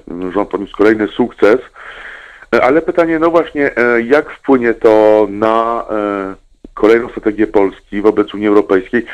W mojej opinii rządzący e, już zaczynają uwzględniać e, możliwość zmiany w Białym Domu, e, ponieważ wszystko wskazuje na to, iż do tej zmiany dojdzie, przynajmniej na tym etapie, w Białym Domu USA oczywiście o tym mhm. Mówimy, co z pewnością będzie no, skutkowało drastyczną koniecznością zmiany strategii wobec Unii Europejskiej. I tutaj właściwie dla mnie ciekawym wywiadem udzielonym przez Jarosława Gowina właśnie wczoraj o którym warto rozmawiać, ponieważ Jarosław Gowin w tym wywiadzie powiedział coś takiego, że właściwie e, to należy szukać e, no, pewnych rozwiązań kompromisowych pomiędzy Polską a e, Unią Europejską, no właśnie w zakresie praworządności i w zakresie reformy sądownictwa. Czyli z jednej strony reforma ta musi być kontynuowana, ale z drugiej strony należy szukać jakichś kompromisów, no właśnie, które by zakończyły w końcu ten spór. Tak więc zdaje się, że faktycznie rządzący zdają sobie sprawę, iż ten spór jest problemem e, dla Polski. E, teraz pytanie, no właśnie, jak do niego e, będą chcieli się odnieść, ale to w mojej opinii będzie zależało od tego, co wydarzy się w Stanach Zjednoczonych właściwie za kilka miesięcy. I to właściwie jest kwestia kluczowa, która z pewnością interesuje zarówno rządzących, jak i właśnie nas obywateli, ponieważ tak zwana polityka europejska będzie zdefiniowana przez to, kto zasiądzie w Białym Domu w USA przez lata. Jeśli będzie to nadal Donald Trump, to tutaj podejrzewam, że wrócimy właściwie do już danej narracji wobec Unii Europejskiej. Jeśli natomiast e, będzie to Joe Biden, to wówczas e, stosunki, jak mówiliśmy zeszłym, e, zeszłym razem, polsko-amerykańskie pogorszą się drastycznie na szczeblu międzypaństwowym. I wówczas Polska będzie musiała szukać, e, no właśnie, innych partnerów, innych sojuszów. Ale to jest perspektywa e, wielo, e, nazwijmy to kilkumiesięczna, bo to oczywiście mówimy o, tak jak Pan tutaj chciał roz, rozpocząć, Panie Zbigniewie, odnośnie szukania partnerów. No my partnerów cały czas mamy Unię, w Unii Europejskiej. My mamy jednak sojuszników gospodarczo-ekonomicznych. Szukamy oczywiście na różnych terenach, bo z jednej strony mamy partnera amerykańskiego, ale z drugiej strony bliżej nam do Europy niż do Stanów Zjednoczonych, licząc no właśnie na tego typu wsparcie. muszę się z Panem nie zgodzić, absolutnie się muszę z Panem nie zgodzić, ponieważ rządzącym jest absolutnie e, dalej do, do Niemiec niż na przykład do Waszyngtonu, czy na przykład dalej jest im do Paryża, e, ponieważ tutaj została podjęta decyzja bardzo e, brzemienna w skutkach, o której właściwie mówiliśmy zbyt mało. Znaczy my jako dziennikarze i, i w ogóle w przestrzeni publicznej decyzja właściwie nie przebiła się. To decyzja o współpracy energetycznej właśnie w zakresie budowy elektrowni atomowej pomiędzy Polską a USA, czyli właściwie Polska rezygnuje e, w tym zakresie ze współpracy na przykład z Francją, która również jest przecież eksporterem technologii atomowej, cywilnej atomowej i decyduje się na współpracę z, z USA, co z pewnością jest y, wydarzeniem tak bardzo istotnym, jak, jak tym wydarzeniem, tą decyzją, którą podjęli wcześniej rządzący w roku 2003 o um, zakupieniu samolotów um, myśliwskich właśnie ze Stanów, a nie właśnie z, z Europy, z Francji, w tym czy mhm. ze Szwecji. tak więc tutaj kierunek, no właśnie energetyczny jest ewidentnie, um, ewidentnie tutaj na Stany Zjednoczone, a nie na Unię Europejską. E, co w mojej opinii wpłynęło na to, iż Polska faktycznie nie 8 miliardów, ale niespełna 3 dostała z tego e, funduszu, który miał służyć transformacji ekologicznej, ponieważ te kwestie są wszystkie powiązane. Tak więc e, wcale nie jest kwestią naturalną, że naszymi głównymi partnerami są państwa Unii Europejskiej. Właśnie powiedziałbym, że wprost przeciwnie. Jeśli chodzi o takie kwestie kluczowe jak gospodarka, no właśnie kwestie energetyczne, nie tylko to polskim partnerem partnerem rządzących są Stany Zjednoczone, co z pewnością osłabia po raz kolejny polską pozycję e, na arenie europejskiej, e, ponieważ Unia Europejska, no właśnie w ramach tego nowego budżetu, zresztą e, nie jest to jakąś nowością, zamierza poświęcić wiele uwagi, wiele potencjału gospodarczego na rozwój swojego potencjału energetycznego, w tym no właśnie kwestie związane z technologiami zielonymi, ale nie tylko. Unia Europejska również eksportuje różnego rodzaju rozwiązania technologiczne, jeśli chodzi o energię. No i tutaj Polska, jeśli stawia na, na Stany Zjednoczone, no to właściwie de facto wypisuje się po raz kolejny e, z tych przedsięwzięć, które, które no są podejmowane w Unii Europejskiej. Tak więc to nie jest takie oczywiste i e, rządzący zdają sobie z tego sprawę, że e, no, wybory w Stanach Zjednoczonych zmienią tak naprawdę dla nich wszystko, jeśli wynik będzie e, niekorzystny dla nich, czyli jeśli wygra wybory Joe Biden, e, to jest perspektywa ale to, e, to jest perspektywa bardzo szybka, znaczy to dojdzie do skutku już za 4 miesiące. Te wybory mają miejsce w listopadzie. Tak. tak więc trzeba się przygotować na różne scenariusze. Dlatego w mojej opinii no właśnie ta rekonstrukcja w MSZ, no, która ma być w każdym razie nowym otwarciem, czy też ma stworzyć klimat e, dla nowego e, otwarcia w polityce zagranicznej. E, w sytuacji, gdzie no, faktycznie miałoby tutaj dojść do rozwoju sytuacji. Ale czy to może mieć wpływ, e, bo mówimy o Ministerstwie Spraw Zagranicznych, e, o pewnych zmianach, które są podobno nieuniknione. Jedyną pewną osobą, która w rządzie może być pewien, to jest Mateusz Morawiecki, pozostali ministrowie raczej tej pewności nie mają. Czy właśnie polityka zagraniczna będzie tutaj tym motorem łączącym albo kierującym e, pracami obecnego rządu i nowy minister, który może pojawi się tuż e, po wakacjach, e, tak jak słyszymy, że rekonstrukcja może dotknąć właśnie poszczególne ministerstwa, między innymi Ministerstwo Spraw Zagranicznych. Otóż wiele wskazuje na to, iż polityka zagraniczna zostanie właściwie w dużej mierze przekazana do Pałacu Prezydenckiego. Na to wskazywałaby e, nominacja, oczywiście jeśli ona się potwierdzi, e, tutaj to jest taka na tym etapie, e, no można powiedzieć, plotka, ale na to wskazywałaby nominacja Krzysztofa Szerskiego. To jest osoba związana z Andrzejem Dudą, z Pałacem Prezydenckim. Tak więc faktycznie, jeśli doktor Szczerski miałby zostać nowym ministrem spraw zagranicznych, to wówczas można by przyjąć taką hipotezę, iż no właśnie Pałac Prezydencki tutaj przejmie leadership, no, jeśli chodzi o kwestie, o kwestie zagraniczne. Tego nie wiemy. Ale czy to nie będzie pewnością... warunkowane pewną, e, pewnym ustępstwem prezydenta e, przy podpisywaniu albo przy akceptowaniu e, następnych uf, mm, uchwał czy mm, ustaw regulujących pewne dziedziny, które jeszcze nie zostały uregulowane przez obecną władzę? E, w mojej opinii e, rządzący nie mają absolutnie jasności, jeśli chodzi o strategię zagraniczną na kolejne lata, ponieważ e, są oni uzależnieni od, jak mówiliśmy, wyborów w USA i tak, na tym etapie jakby nie podejmują tej decyzji. Trwa pewien spór, który ujawnia się w mediach. Na ile jest on prawdziwy, na ile jest on tak naprawdę wyłącznie spektaklem medialnym, tego nie wiemy ale mm, zdaje się, że faktycznie rządzący chcą dać sobie troszkę czasu na określenie tej strategii zagranicznej na kolejne e, miesiące, lata. E, I tutaj e, ja do tego, czy będę być może się powtarzał, ale musimy mieć świadomość tego, jak ważne dla rządzących są wybory w USA. Przed ich wynikiem oni nie są w stanie podjąć żadnej decyzji i to jest zrozumiałe, ponieważ od tego wyniku będzie zależała ich nasza strategia na, na kolejne lata. E, tak więc rekonstrukcja, e, budowanie e, no, kadry, która na tym etapie mm, jest kartą, taką kadrą nowego otwarcia, to jest ta strategia, którą rządzący przyjęli z pewnością do listopada, czyli z jednej strony właśnie łagodzenie ten spór z Unią Europejską, wyakcentowanie no, kwestii związanych no właśnie z budową samochodów elektrycznych. Mm, to również jest jeden z priorytetów tegoż budżetu, tej perspektywy. Zdaje się, że wczoraj jeden z ministrów tutaj pochwalił się, iż Polska również za chwilę stanie się szczęśliwym tutaj posiadaczem swojego własnego samochodu elektrycznego. I e, taka narracja potrwa z pewnością e, do wyniku wyborów USA. Ten wynik tak naprawdę zdecyduje o e, dalszym rozwoju sytuacji. Jednakże można odczuć, mieć takie wrażenie, iż E, iskrzy w obozie rządzącym, czego dowodem e, no właśnie było zachowanie pana prezesa Jarosława Kaczyńskiego e, podczas ceremonii, gdzie wręczono prezydentowi decyzję, uchwałę PKW o jego zwycięstwie wyborczym. No faktycznie pan prezes no, w sposób wręcz ostentacyjny pokazał, iż tak naprawdę nie wiem, czy nie jest zainteresowany, ale właściwie no nie do końca stanowi tego priorytetu, aby brać udział w takich tego typu ceremoniach.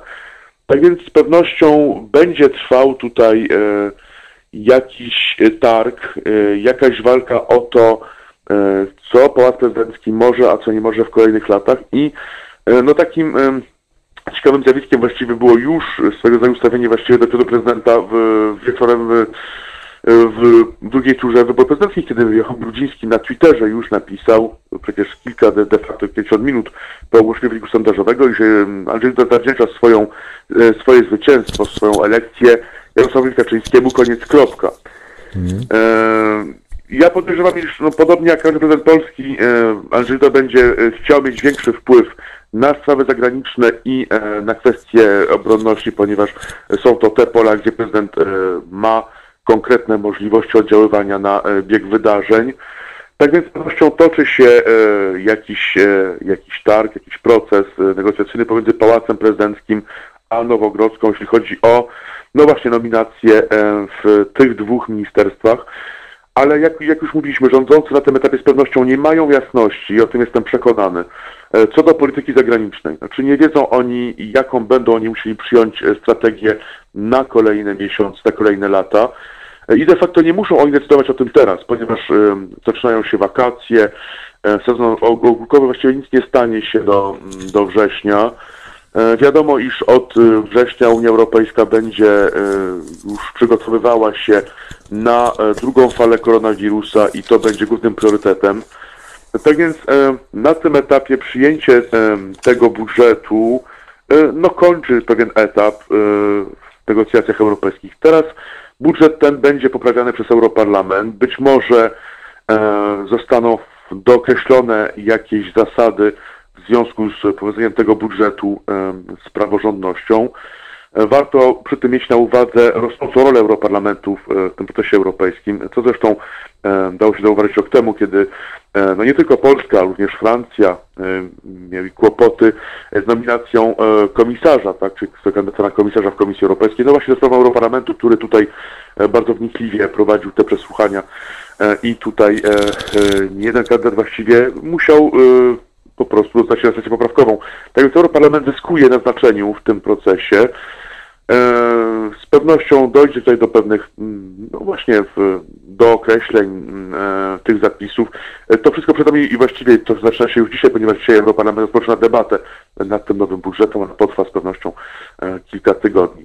Ale no właśnie, rządzący na tym etapie nie muszą tak naprawdę podejmować decyzji, zwłaszcza iż, iż przyjęli oni już swoją, swoją interpretację tegoż budżetu i tego porozumienia w ich opinii E, Czyli nie na tarczy, tylko starczą. Nie są, nie są powiązane absolutnie z samorządnością, z praworządnością. E, taka jest ich narracja i na tym etapie mogą się oni tej narracji trzymać, ponieważ nic nie wydarzy się do listopada takiego, co by zmuszało ich do podejmowania jakichś konkretnych decyzji działań. już Panie, Zbig... na lata.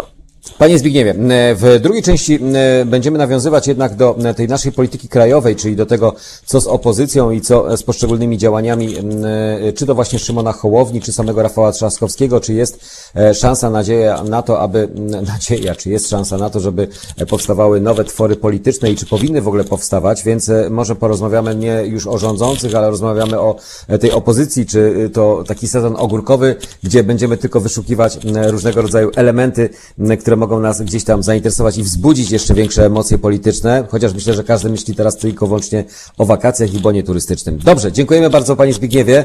9.15 łączymy się ponownie. Do usłyszenia. A my, wracamy, a my wracamy oczywiście do naszych e, słuchaczy na antenie Halo Radio e, dosłownie za kilka minut. Słuchajcie powtórki programu. Halo Radio. Gadamy i Trochę gramy.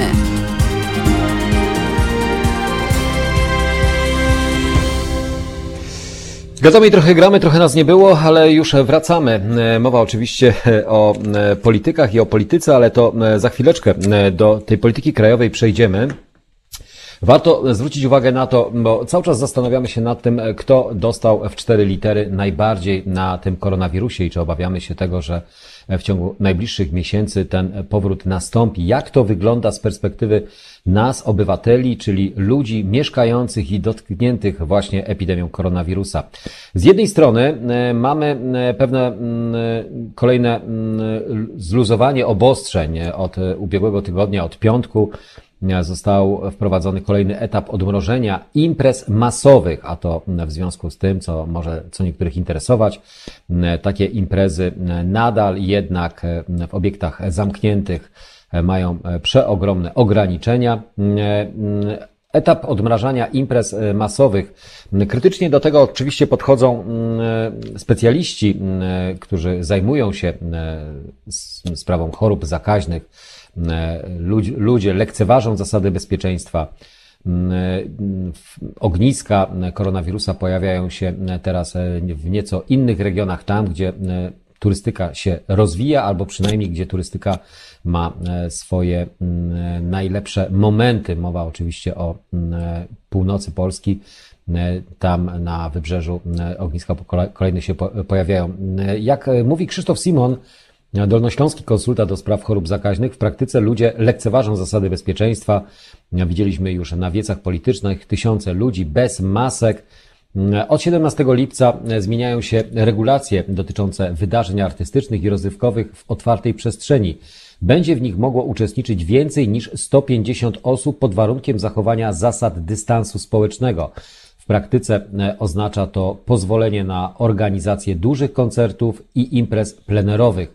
W przypadku kin, teatrów, sal koncertowych, klubów muzycznych, hal widowiskowo-sportowych, amfiteatrów i muszli koncertowych zasady te podlegają na udostępnieniu do 50% liczby miejsc na sali oraz obowiązkowemu zakrywaniu nosa i ust przez uczestników wydarzenia. Z tego co wiemy, e, przynajmniej w ostatnim okresie miało pojawić się kolejne luzowanie, to znaczy zwiększenie liczby osób e, przebywających na jednej przestrzeni, z odległości 2,5 do 1,5 e, metra, e, więc te zapowiedzi powodują, że albo dają z jednej strony nadzieję na to, że e, wrócimy już prawie, nazwijmy to, do normalności, do normalnego funkcjonowania, ale z drugiej strony okazuje się, że jednak te ograniczenia cały czas są. W przypadku imprez plenerowych od zeszłego piątku należy zapewnić co najmniej 5 metrów kwadratowych na osobę, wyznaczyć znakami poziomymi miejsca dla publiczności uwzględniające zachowanie dystansu oraz wyraźnie oddzielić i oznaczyć teren dla widowni, aby uniemożliwić publiczności mieszanie się na przykład ze spacerowiczami. Uczestnicy, uczestnicy takich imprez muszą zachowywać oczywiście dwumetrową odległość od siebie, zakrywać nos i usta, chyba że zostanie zachowana odległość nie mniej niż 2 metry od innych osób. Obowiązek e, zachowania dystansu nie dotyczy osób, która e, przyszła z dzieckiem poniżej 13 roku życia, osoby towarzyszącej, osoby z niepełnosprawnością lub osobie, która ze względu na stan zdrowia nie może poruszać się samodzielnie, a także osób wspólnie zamieszkujących gospo lub e, raz, znaczy gospodarstwa. Nowe ogniska koronawirusa w Polsce pojawiają się mm, po weselach oraz e, pogrzebach. Na mm, wielu portalach opisywane były przypadki gwałtownego wzrostu zakażeń właśnie mm, e, po takich weselach. Przykład był na, na Wojowej, na województwie małopolskim. Zakażonych jest już ponad, było 150 osób, a blisko 1000 osób przebywa w, w kwarantannie. Według rządowych rekomendacji od czerwca można organizować przyjęcia weselne do 150 osób, nie trzeba jednak zakrywać ust i nosa. A dolnośląski konsultant krytycznie do tego podchodzi. Zupełne poluzowanie takich spotkań to jest idiotyzm i mówię to świadomie. Kto podjął decyzję, żeby tak mm, to odkręcić? Kto za to odpowie w tym kraju? U nas nie ma osób odpowiedzialnych za błędne decyzje, jak zresztą sami słyszeliśmy wielokrotnie z y, ust y, mm, prawdomównego Mateusza Morawieckiego, czy wszechwiedzącego prezesa Jarosława Kaczyńskiego. Przecież e, jest koronawirus w Polsce opanowany. Statystyki i dane mówią całkowicie coś e, innego. Czy boimy się kolejnej fali e, koronawirusa jesienią? Okazuje się, że strach jednak jest przeogromny.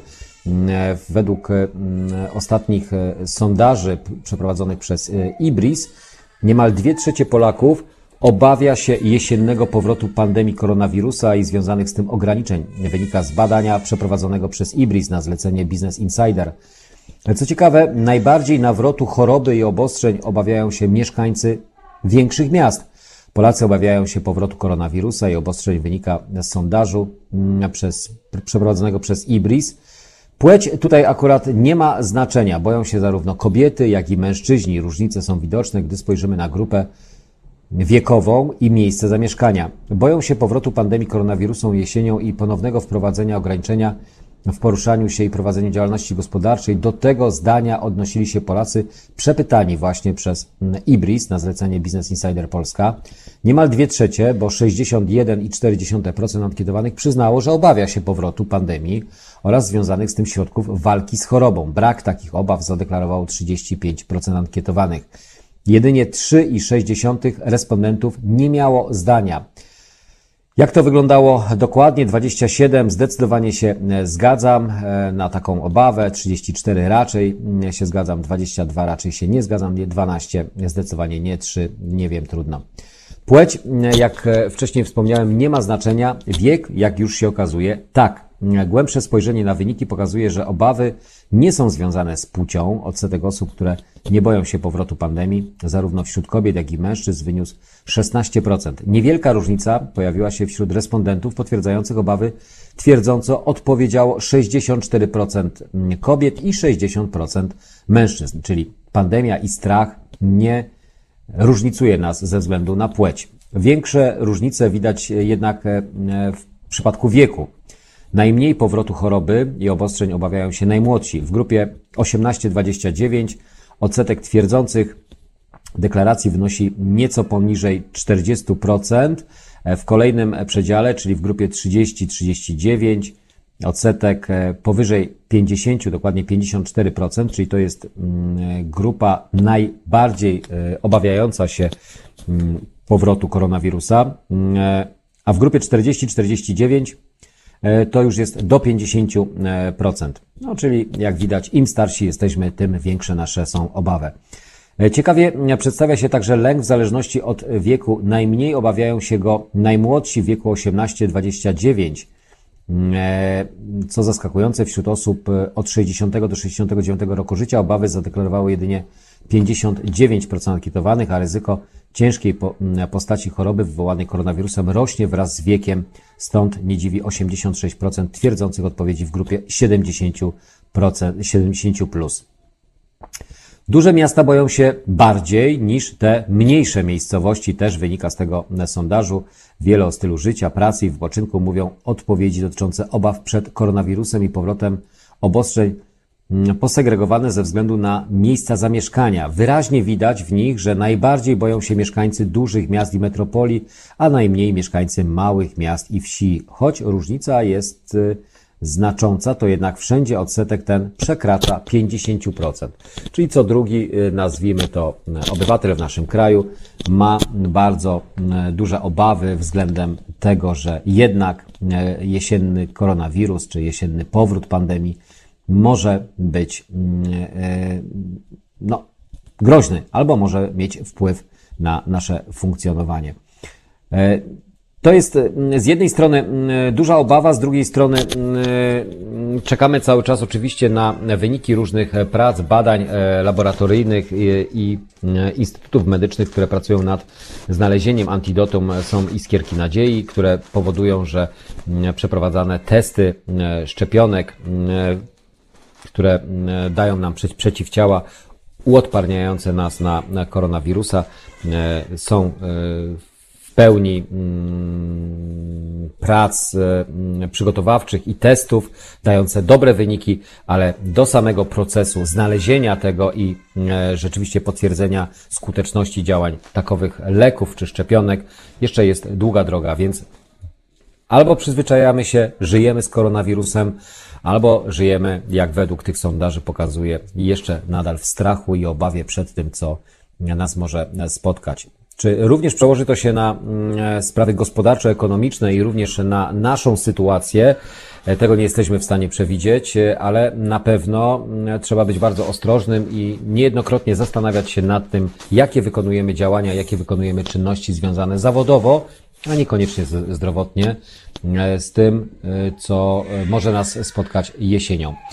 8.54, e, tuż e, po godzinie 9 e, zaraz wejdziemy na tak zwane nasze poletko krajowe, czyli o przyszłości opozycji, o ruchach politycznych, które już niebawem albo działają, funkcjonują, ale jakie one mają szanse, jaka jest ich perspektywa i czy rzeczywiście nowo powstałe inicjatywy polityczne mogą być pierwiostnikiem zmian, które mogą powoli następować w naszym kraju, czy po prostu są to działania powyborcze po prezydenturze, po prezydenckich wyborach, działania, które starają się podtrzymać osoby, które w tej przestrzeni politycznej gdzieś tam się odnalazły, a nie chcą z tej przestrzeni politycznej absolutnie zrezygnować. Wracamy do Was za chwilę. To jest powtórka programu.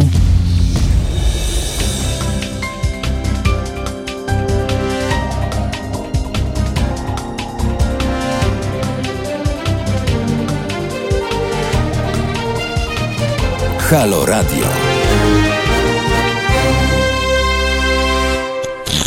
Halo Radio, e, wracam do Waszych e, komentarzy. Już mamy 9.04 na e, naszych zegarach, przynajmniej tutaj w kraju. Jeżeli jesteście poza granicami, to różnie to bywa, bo to strefy czasowe. Ale czas nieubłagalnie płynie, płynie, płynie, a pytania cały czas się pojawiają, a mianowicie odnośnie tego, jakby to było z tymi partiami czy ruchami społecznymi, gdyby one miały rzeczywiście mocnych, silnych liderów, a duże również poparcie.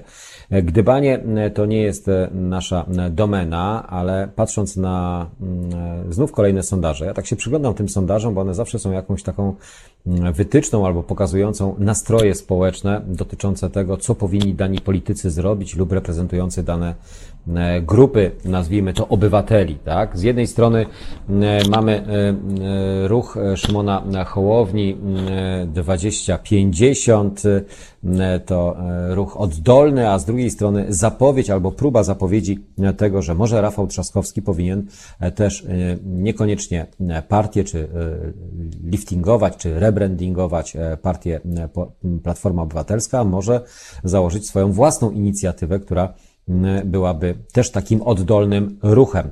O tym właśnie będziemy między innymi rozmawiać o przyszłości opozycyjnych e, ugrupowań i tego, jak e, powinna opozycja się obecnie umiejscowić, to znaczy jakie powinna zająć pozycje.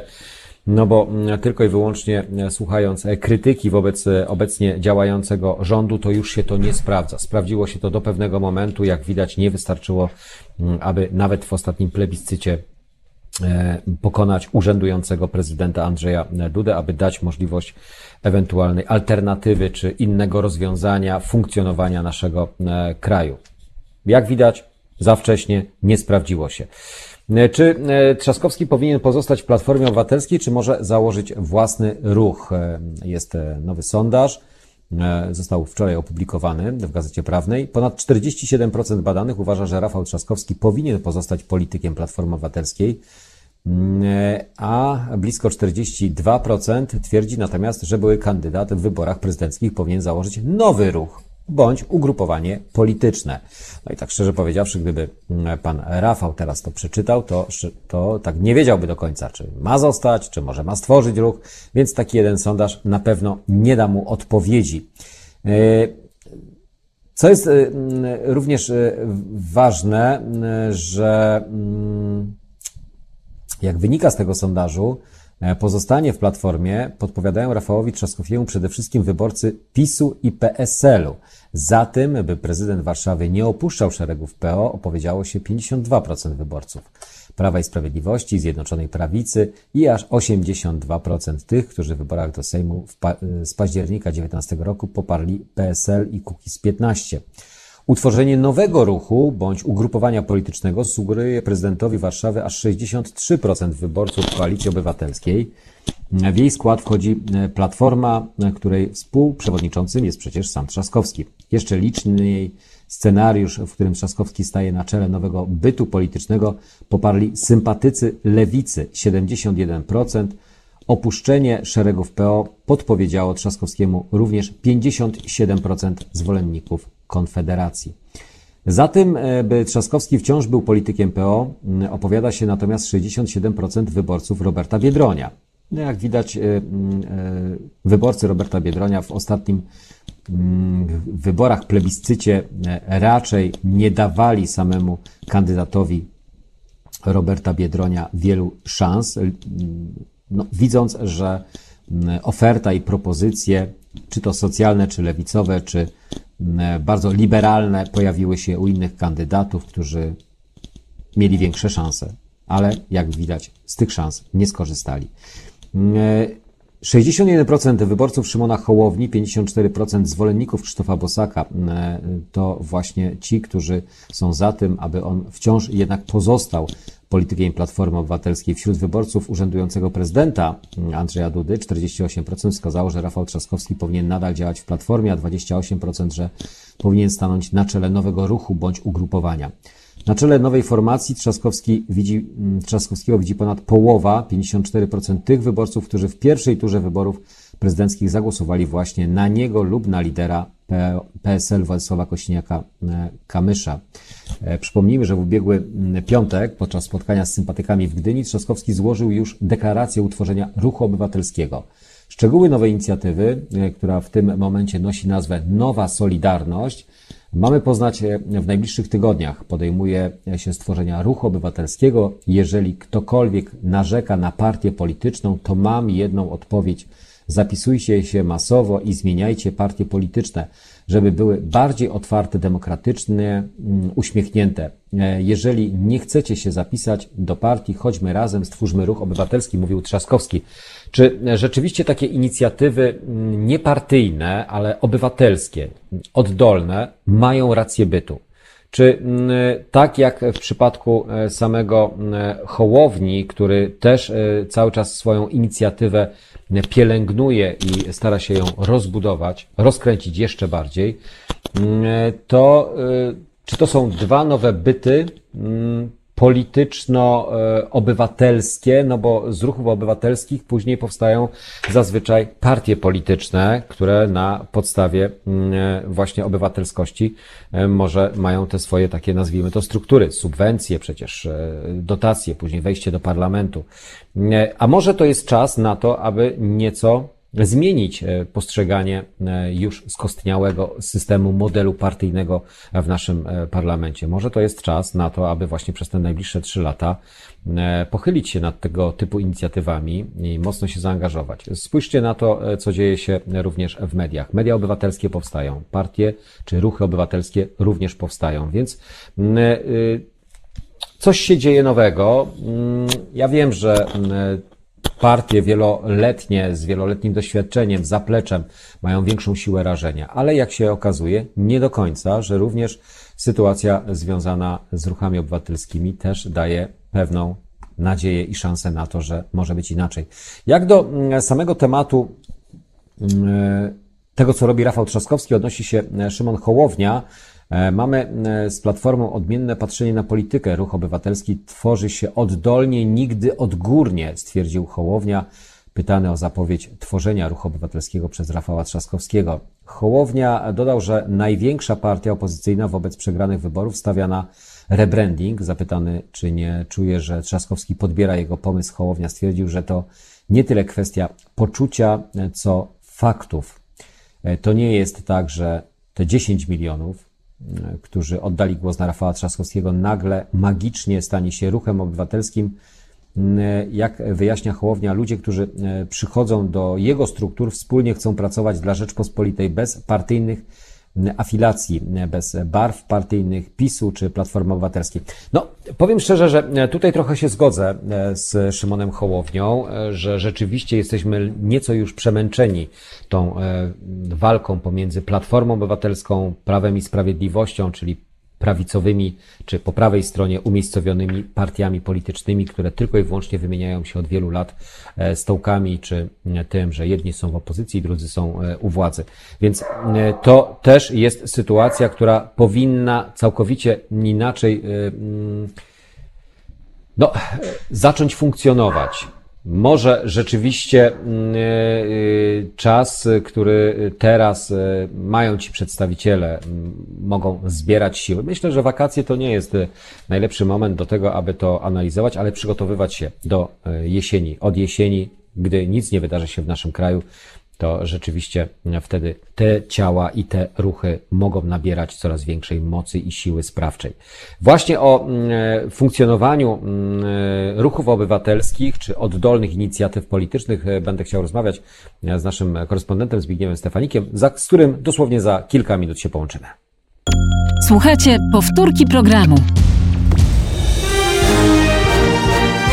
Halo Radio. Pierwsze radio z wizją. No i wracamy. 9.17 na zegarach w Halo Radio. Wracamy do naszych komentarzy, tym razem polityki krajowej, panie Zbigniewie. Witam ponownie, Zbigniew Stefanik ze Strasburga. Witam państwa ponownie. Witam Panie. Zbigniewie, wcześniej mówiłem o ruchach, inicjatywach obywatelskich. W piątek Rafał Trzaskowski zapowiedział powołanie może takiej inicjatywy solidarni, solidarnościowej, która miałaby E, na celu oddolnie e, funkcjonować, e, być jako ruch obywatelski. Czy rzeczywiście, a z drugiej strony, bo tu mamy nową Solidarność, a z drugiej strony mamy ruch Szymona Hołowni. Nie mówimy o partiach politycznych, ale mówimy o pewnej zmianie albo potrzebie zmiany po stronie opozycyjnej, nie rządzących, ale opozycyjnej. Czy to jest sposób na tworzenie nowej jakości politycznej, czy jednak pozostaniemy w tym mm, rdzeniu e, partii politycznych, które mają swoje struktury, które mają swoje mm, e, e, no, szeregi, sztaby ludzi funkcjonujących niezmiennie. Czy coś się zmienia w naszym kraju? Proszę Panie to, że to, co dzieje się w Polsce jest z pewnością uzależnione od tego, co dzieje się również na świecie, gdzie właściwie faktycznie partie polityczne tracą poparcie, tracą wiarygodność Najpierw Francja, czyli dwa lata temu w kryzys żółtych kamizelek, teraz proszę spojrzeć na Bałkany, czyli Serbia, e, również Chorwacja, gdzie powstaje taki właśnie ruch młodych e, zbuntowanych, na który mówi się e, Fast and Furious. Jednakże faktycznie, aby takie ruchy mogły powstać, aby mogło dojść do, do ich utworzenia, to musi być jakiś, e, no jakaś, jakiś motyw, który będzie e, po prostu jednoczył ludzi wokół jakiejś sprawy. Czyli konkretnie e, rzecz biorąc, musi być jakaś sprawa, jakieś wydarzenie, jakiś konkretny temat, czy też tematy, grupa tematów. Musi być myśl przewodnia, mówiąc wprost. No ale myśli, myśli, przewodnia... myśli, przewod... ale myśli przewodnie mamy. Mamy proekologiczne działania, mamy otwartość na ludzi młodych, czyli zmęczenie polityką bieżącą, zmęczenie tymi walkami, gonitwami, tymi potyczkami pomiędzy partiami politycznymi, wymiana tych partii tylko i wyłącznie jednej na drugą, bo e, e, patrząc na historię naszego parlamentaryzmu, no to mamy cały czas tylko i wyłącznie oprócz jednego e, dość sporego okresu, no to mamy prawicowe ugrupowania u władzy, a tutaj jednak te działania obywatelskie oddolne, no coraz bardziej są aktywne, nawet mniejsze czy większe ruchy. Jednakże, aby mogło dojść do powstania takiego ruchu, to też musi być pewna na- dynamika. E, Takiej dynamiki teraz e, w Polsce nie ma i nie będzie przez dłuższy czas, ponieważ nie ma wyborów, ale taką dynamikę no właśnie mogą stworzyć e, w Polsce rządzący. Czyli przyjmując rozwiązania, no, które mogą dać się we znaki poszczególnym grupom, mogą oni utworzyć dy- dynamikę. No, na przykład są zapowiadane działania tutaj dotyczące mediów. Tak nie wiemy dokładnie, jak to ma wyglądać, ale e, Jarosław Kaczyński zapowiadał, że stanie się to dość szybko, tak więc być może taka sytuacja, taka dynamika może do, doprowadzić do sytuacji, gdzie faktycznie dojdzie do pewnej mobilizacji. Także tutaj warto spojrzeć na to, co wydarzyło się dwa tygodnie temu, ponieważ mam takie wrażenie, że w Polsce właściwie wszyscy e, chcemy uciec od tematu wyborów prezydenckich. Zarówno e, opozycja, e, jak i rządzący. Rządzący e, dlatego, ponieważ mają oni świadomość, iż doszło e, kontekście tych wyborów do wielu nieprawidłowości e, i tutaj e, mówiliśmy o tym e, na bieżąco na państwa, w państwa ro- rozgłośni. Opozycja, ponieważ jest takie poczucie porażki. Otóż z pewnością wielu działaczy opozycyjnych oczekiwało zwycięstwa w tych wyborach. To zwycięstwo zdawało się być w zasięgu ręki. Tak się nie stało. Jest poczucie kolejnej porażki właściwie w konfrontacji z obozem rządzącym. Porażki czwartej z rzędu, o czym warto powiedzieć.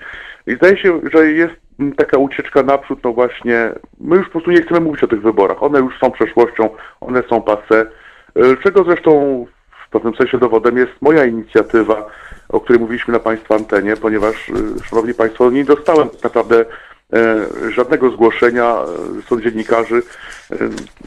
No właśnie świadczy o tym, że ktoś by chciał się przyłączyć do takiej inicjatywy i stworzyć raport o tych wyborach, a przecież warto, ponieważ w tych wyborach doszło e, do nieprawidłowości, w tej kampanii doszło do, do nieprawidłowości i my dziennikarze powinniśmy o tym mówić. Zdaje się właśnie, że nie ma już właśnie w Polsce woli rozmowy o tych wyborach, o kampanii. Po prostu chcemy... Ale panie Zbigniewie, no jest dzisiaj Gazeta Wyborcza, która pochyla się właśnie nad tego typu raportem, tworząc tak zwaną białą księgę dotyczącą e, podsumowania e, wyborów, e, a w niej zawarte są ile zapłaciliśmy za wygraną? Andrzeja Dudy, pro, propaganda TVP, wozy strażackie, agitacyjne podróże urzędników państwowych, rozłożone na, na czynniki pierwsze i analizy dotyczące właśnie samych wyborów, czyli podsumowanie takich wyborów, które zostało zrealizowane przy udziale jak i raportu i Stowarzyszenia Dziennikarzy, więc jakby takie działania gdzieś jednak e, są wykonywane. Czy to jest za mało? E, To jest za mało, ponieważ e, my musimy sporządzić taki raport całościowy, czyli e, mówić o wydarzeniach w skali mikro, na przykład co wydarzyło się w konkretnym mieście, w kolejnej na przykład komisji wyborczej, co wydarzyło się w kolejnym punkcie. Taki raport e, w skali makro może być niewystarczający. Tak więc no ja mówię o raporcie w skali, w skali mikro, który zdaje się tutaj nie cieszyć się zbyt dużym powodzeniem, przynajmniej ta idea, ale jest takie poczucie w mojej opinii, iż y, chcemy zamknąć temat wyborów, tak? Znaczy chcemy od tych wyborów już w tym momencie odejść, e, ale zdaje się, iż nie wyciągamy wniosków. Znaczy tutaj trzeba postawić pewną diagnozę. Otóż okazało się, iż mm, wybory zostały przegrane przez em, opozycję, ponieważ no, kandydatem em, opozycji był e, kandydat Platformy. E, Co to znaczy? Znaczy, że właściwie jesteśmy w całkowicie nowej sytuacji politycznej, której jeszcze w Polsce właściwie nie było. Otóż e, w przeszłości obozy polityczne, które rządziły, upadały. Na przykład AWS no, upadł, u, upadł niemal całkowicie po mm, swoich trzyletnich rządach. Podobnie SLD. SLD jako partia e, nie rozpadła się od razu, natomiast e, po swoich rządach, tych rządach z 2005 tak naprawdę odeszła do partii e, no, z drugiej ligi. A tu mamy sytuację inną. Mamy partię, która rządziła 8 lat, e, która e, faktycznie przegrała wybory, przegrywa wybory, nie potrafi wygrać kolejnych wyborów, ale, ale nadal jest mm, dużą siłą e, w Polsce, można powiedzieć największą siłą opozycyjną e, na polskiej scenie politycznej i to jest no, pewien problem dla opozycji, no, ponieważ faktycznie e, z Platformą wygrać się nie da, a bez Platformy e, nie da się niczego stworzyć. Tutaj z pewnością no, w tych wyborach, jak i również w w poprzednich wyborach wielkim błędem było e, przyjęcie takiej strategii właściwie, że wszyscy e, jakby gromadzimy się pod szyldem Platformy. Natomiast Doszło do pewnego e, zjednoczenia opozycji faktycznie, no ale właśnie pod szyldem e, Platformy, tak było podczas eurowyborów, podobnie było pod, podczas wyborów prezydenckich. Ja osobiście postawiłem taką e, taką prognozę na Państwa e, antenie e, 14, e, 14 maja, na podstawie której właściwie uznałem, iż właściwie Platforma nie jest w stanie tych wyborów wygrać, bez względu na to, kto będzie jej kandydatem, może mhm. płacić wyłącznie o przyzwoity wynik. To i tak się stało. Otóż z pewnością dużym błędem w sytuacji, gdzie Platforma wycofywała panią Kidawę Błońską, było przyjęcie strategii, no właśnie, przyjęcia kandydata Platformy. Otóż wówczas należało z pewnością poprzeć jednego z kandydatów opozycyjnych, co by doprowadziło z pewnością do zwycięstwa w drugiej turze. Tak się nie stało, no właśnie, ponieważ, no nie boję się tego określenia, zwyciężyły tak zwane egoizmy partyjne. I no właśnie, ta strategia Platformy, która jest przyjęta właściwie od pięciu lat, czyli opozycji totalnej, która właściwie nic nie buduje, z drugiej strony zjednoczenie tak, ale wyłącznie pod naszym szyldem e, i pod naszym przywództwem, powoduje, że opozycja przegrywa, E, powoduje, że właściwie ta polaryzacja Platforma PiS e, funkcjonuje nadal właściwie z dużą przewagą dla PiSu i z pewnością dla PiSu e, jest to wygodna sytuacja. Ja osobiście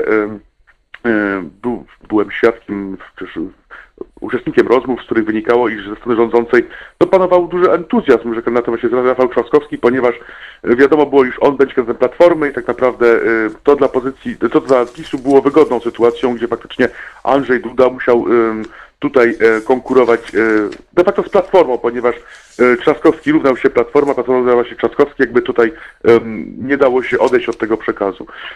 Tak więc tutaj w kontekście tych ruchów, o których Pan mówi, mamy pewien paradoks, ponieważ faktycznie jest zapotrzebowanie na utworzenie czegoś nowego, co nie nazywałoby się polityczne, ponieważ słowo polityczne staje się coraz bardziej słowem pejoratywnym, nie tylko w Polsce, również w Europie, ale z drugiej strony Wydaje się, iż właśnie te ruchy niepolityczne e, są budowane przez polityków.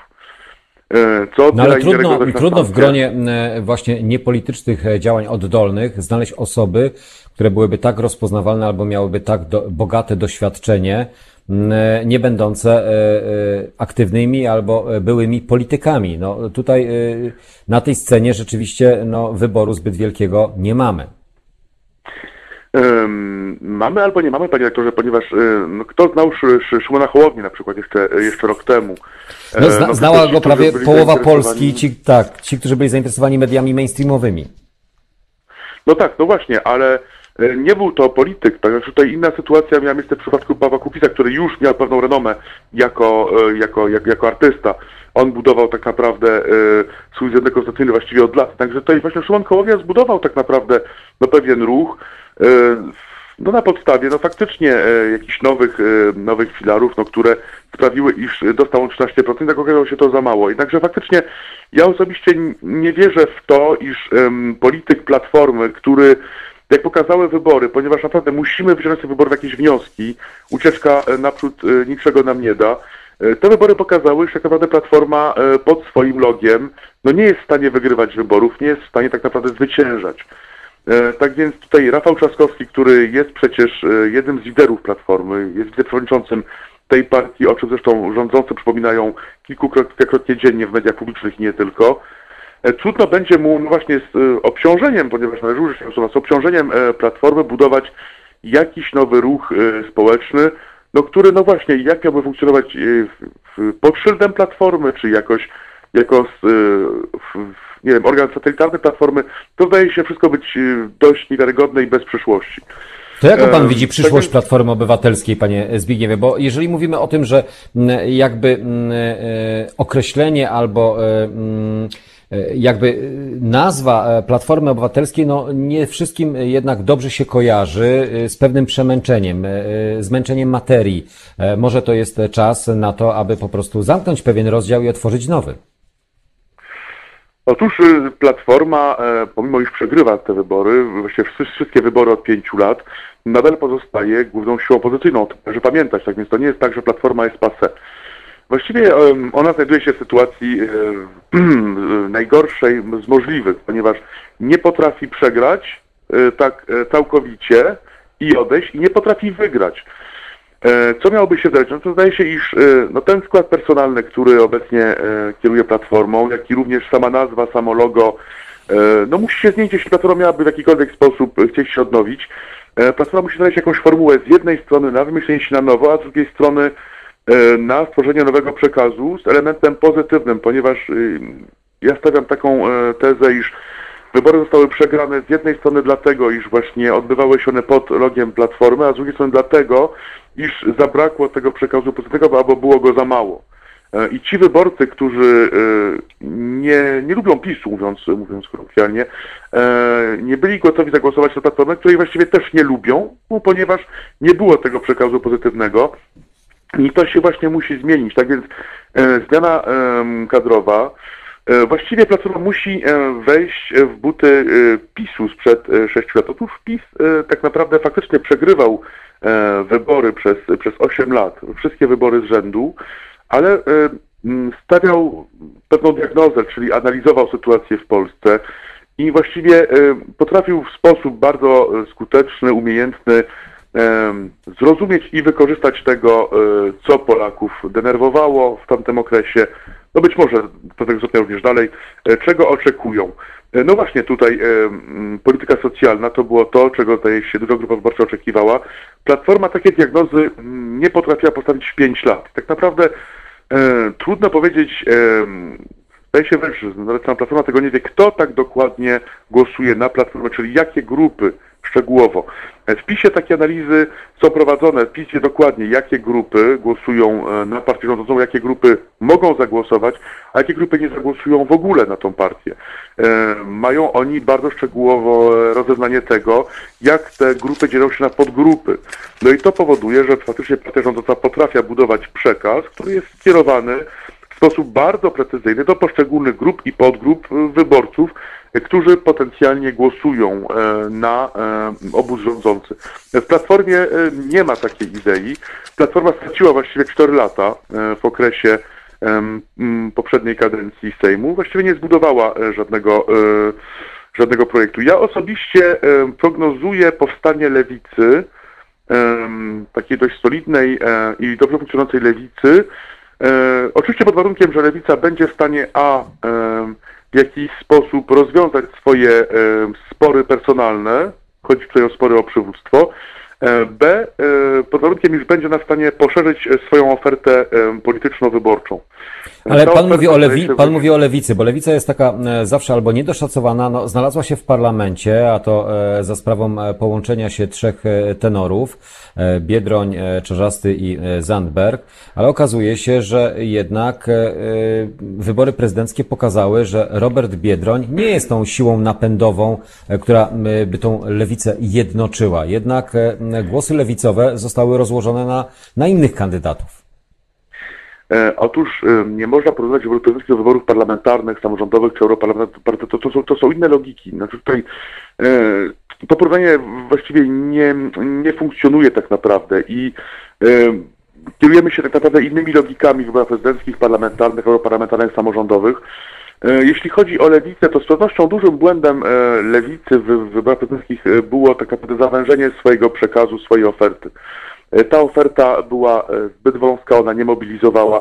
Z pewnością Rafał Trzaskowski również już na starcie odebrał lewicy du, dużą część swojego elektoratu, ale faktycznie lewica może tak naprawdę się zbudować w Polsce w sposób trwały, ponieważ rządzący da, e, mogą dawać lewicy ku temu powody i tworzyć tak naprawdę podatny grunt na e, budowanie się ugrupowania e, lewicowego. Ja osobiście uważam, że to kwestie nie tyle połączenia lewicy, co właśnie kwestie wywołane przez rządzących, czyli kwestie związane z obyczajowością, ataki na LGBT, i no właśnie wywołanie te, tych tematów spowodowały, iż lewica dostała wiatru w żagle i faktycznie stworzyła e, no, pewną narrację, e, która spowodowała, iż no, trend był po stronie lewicy, co doprowadziło lewicę do parlamentu z e, dość dobrym wynikiem. Teraz pytanie, czy lewica jest w stanie z jednej strony zbudować szeroką ofertę, z drugiej strony, no właśnie, rozwiązać swoje spory personalne, czyli ustalić na czas jakiś przynajmniej, kto jest jej przywódcą i kto e, zarządza, tak, czy jaka grupa zarządza e, tym bytem politycznym. E, Wreszcie pytanie, czy faktycznie rządzący stworzą e, podatny grunt e, dla, e, no właśnie, działań lewicowych, e, ponieważ e, lewica ma o tyle problem, e, iż no właśnie rządzący przejęli postulaty o charakterze społecznym i socjalnym. E, No właśnie, ale tutaj e, pole do podpisu również, ponieważ można pokazywać, e, w jakiej mierze te postulaty nie są de facto spełniane, w jakiej mierze są spełniane, ale w sposób dysfunkcyjny.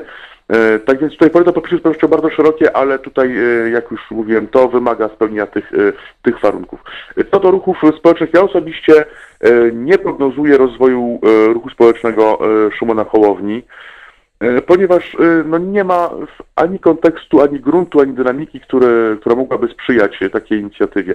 No i Ja też nie ma przedstawicielstwa podejrzewam- w parlamencie, gdzie parlament jednak jest tą osią e, konfliktu, osią e, porozumienia i osią e, komunikacji, e, bo jednak social media czy konferencje prasowe, e, które e, albo są transmitowane, albo, są nie, albo nie są transmitowane przez media, e, no nie będą chyba e, aż na tyle mm, e, efektywne e, i efektowne zapewne tak, ale efektywne, e, aby skupiać i e, ściągać i jeszcze większe rzesze e, ludzi niezadowolonych właśnie w tych ruchach obywatelskich. Znaczy, w mojej opinii um, w parlamencie nie jest konieczne. Znaczy, to pokazał Paweł, Paweł Kukiz, który właściwie funkcjonował przez dwa lata e, bez przedstawicielstwa e, w parlamencie i osiągał e, dobre wyniki. Zresztą bez tego przedstawicielstwa Paweł Kukiz osiągnął wynik e, 20% w wyborach prezydenckich, tak więc to, to nie jest konieczne. Bez tego można funkcjonować w dobie internetu, m, mediów społecznościowych. Nie, nie w tym tkwi rzecz. E, Tak naprawdę e, musi być pewna dynamika, musi być kontekst, e, no, który umożliwi e, powstanie takiego ruchu. No właściwie da mu e, jakiś założycielski mit, e, jego rację bytu. Ale pan no, zauważył etapie- wielokrotnie, że, e, panie Zbigniewie, że e, wszelkie działania oddolne później przejmowane są właśnie przez obóz rządzący. To tak jakby obóz rządzący słuchał tych oddolnych czasami inicjatyw, projektów, pomysłów i wychodził naprzeciw, zaspokajając te niezadowolone środowiska, które właśnie mogłyby na tym bazować, bo rząd tego nie realizuje, tak? No więc tutaj tylko i wyłącznie podziały, które są takie ewidentne, to są podziały światopoglądowe. Otóż nie wszystkie postulaty oddolne mogą być e, przyjęte przez rządzących z oczywistych względów. No, na przykład e, postulaty związane e, z, ze związkami partnerskimi, postulaty związane z szeroko pojętą wolnością obywatelską, postulaty związane z samorządami. Czy są postulaty, które rządzący przejmują faktycznie, które, które mogą być przejęte, ale nie wszystko em, da się tak naprawdę przejąć przez rządzących. Tak więc tutaj jest duże pole do popisu.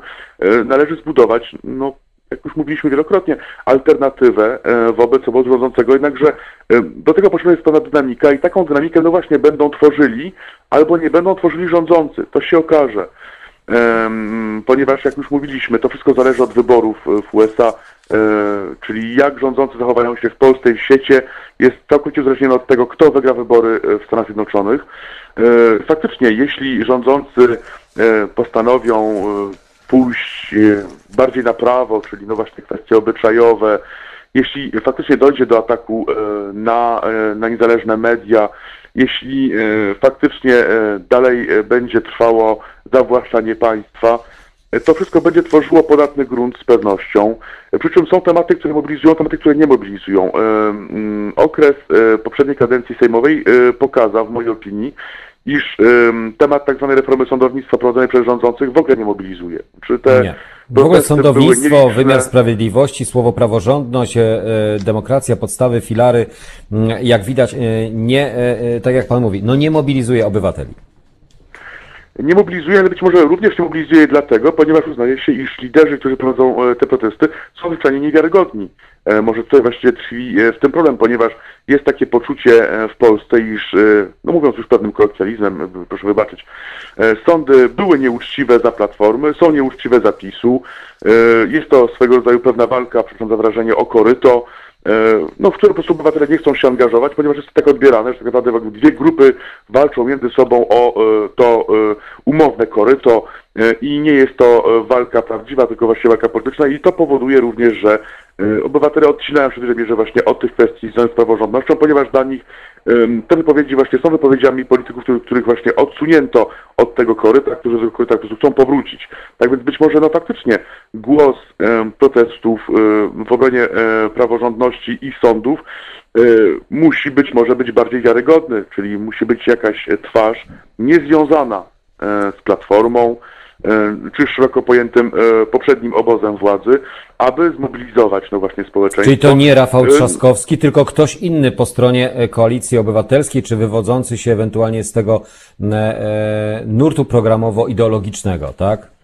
Osobiście ja tutaj nie prognozuję sukcesu Rafała Trzaskowskiego, ponieważ był to kandydat, y, który mobilizował, ale w określonym kontekście, znaczy on mobilizował antypis w sytuacji, gdzie faktycznie e, e, mieliśmy do czynienia z plebiscytem tak naprawdę e, dotyczącym no właśnie obecnie rządzących w Polsce.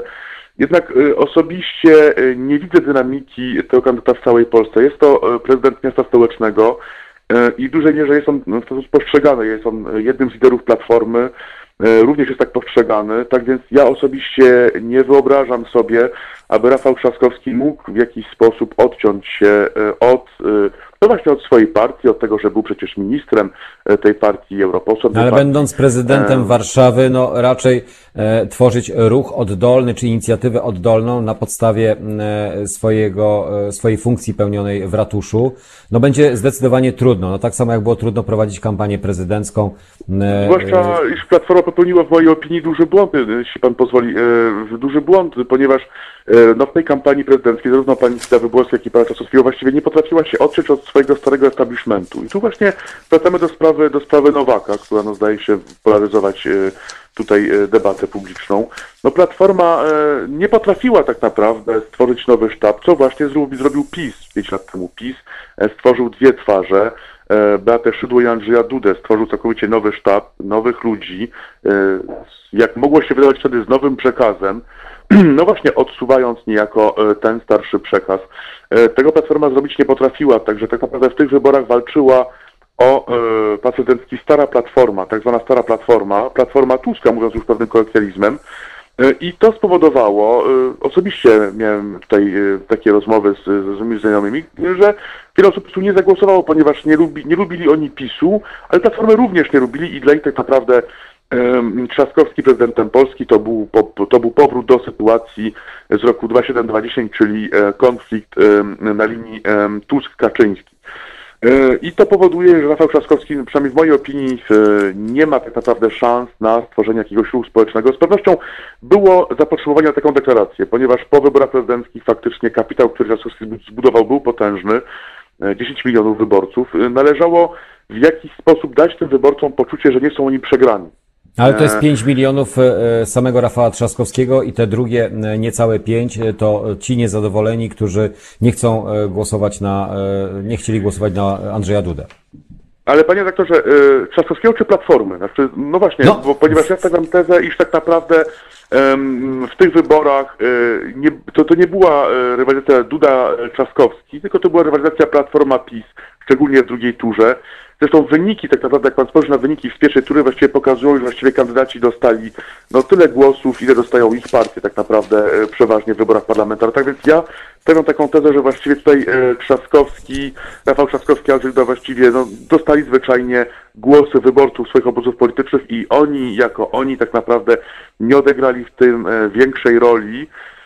Rafał Trzaskowski z pewnością zbudował pewną dynamikę, która zdała się być niewystarczająca w, przed drugą turą. E, No właśnie z takim hasłem mamy dość, e, chcemy, chcemy, aby przyszło nowe.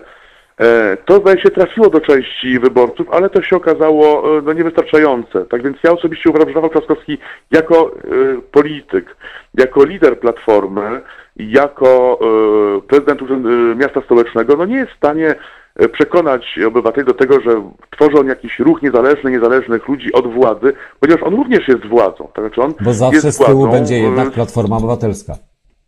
E, mm, tak, ale przecież Rafał Trzaskowski jest również władzą, on jest prezydentem miasta stołecznego. E, tutaj, gdzie ma stołeczną politykę popisu, to e, na e, polu samorządowym. Jeśli miałoby dojść do jakiegoś ataku rządzących, no właśnie na samorząd, e, rządzący chcieliby w jakiś sposób ten samorząd, no właśnie pomniejszać, e, mm, redukować jego rolę, Tutaj faktycznie Rafał Trzaskowski może wystąpić jako ten e, lider samorządowców, ale panie doktorze, proszę pamiętać, iż w Polsce już była taka inicjatywa, o której właściwie chyba już nikt nie pamięta, e, czyli ugrupowanie samorządowców polskich. I jednym z liderów tego ugrupowania właśnie był Rafał Dudkiewicz z Wrocławia. No i to ugrupowanie przecież nie dostało się ani do parlamentu, ani do Senatu, e, ponieważ no nie spotkało ono się no, z żadnym poparciem społecznym wówczas. E, Tak więc no ja osobiście e, nie, nie widzę tutaj możliwości objęcia leadershipu na opozycji przez Rafała Trzaskowskiego. Być może jednak stanie on się liderem Platformy. To jest, to jest możliwe, ponieważ zdaje się, że faktycznie elektorat Platformy głosuje na Rafała Trzaskowskiego i tutaj faktycznie mobilizuje on elektorat tej partii.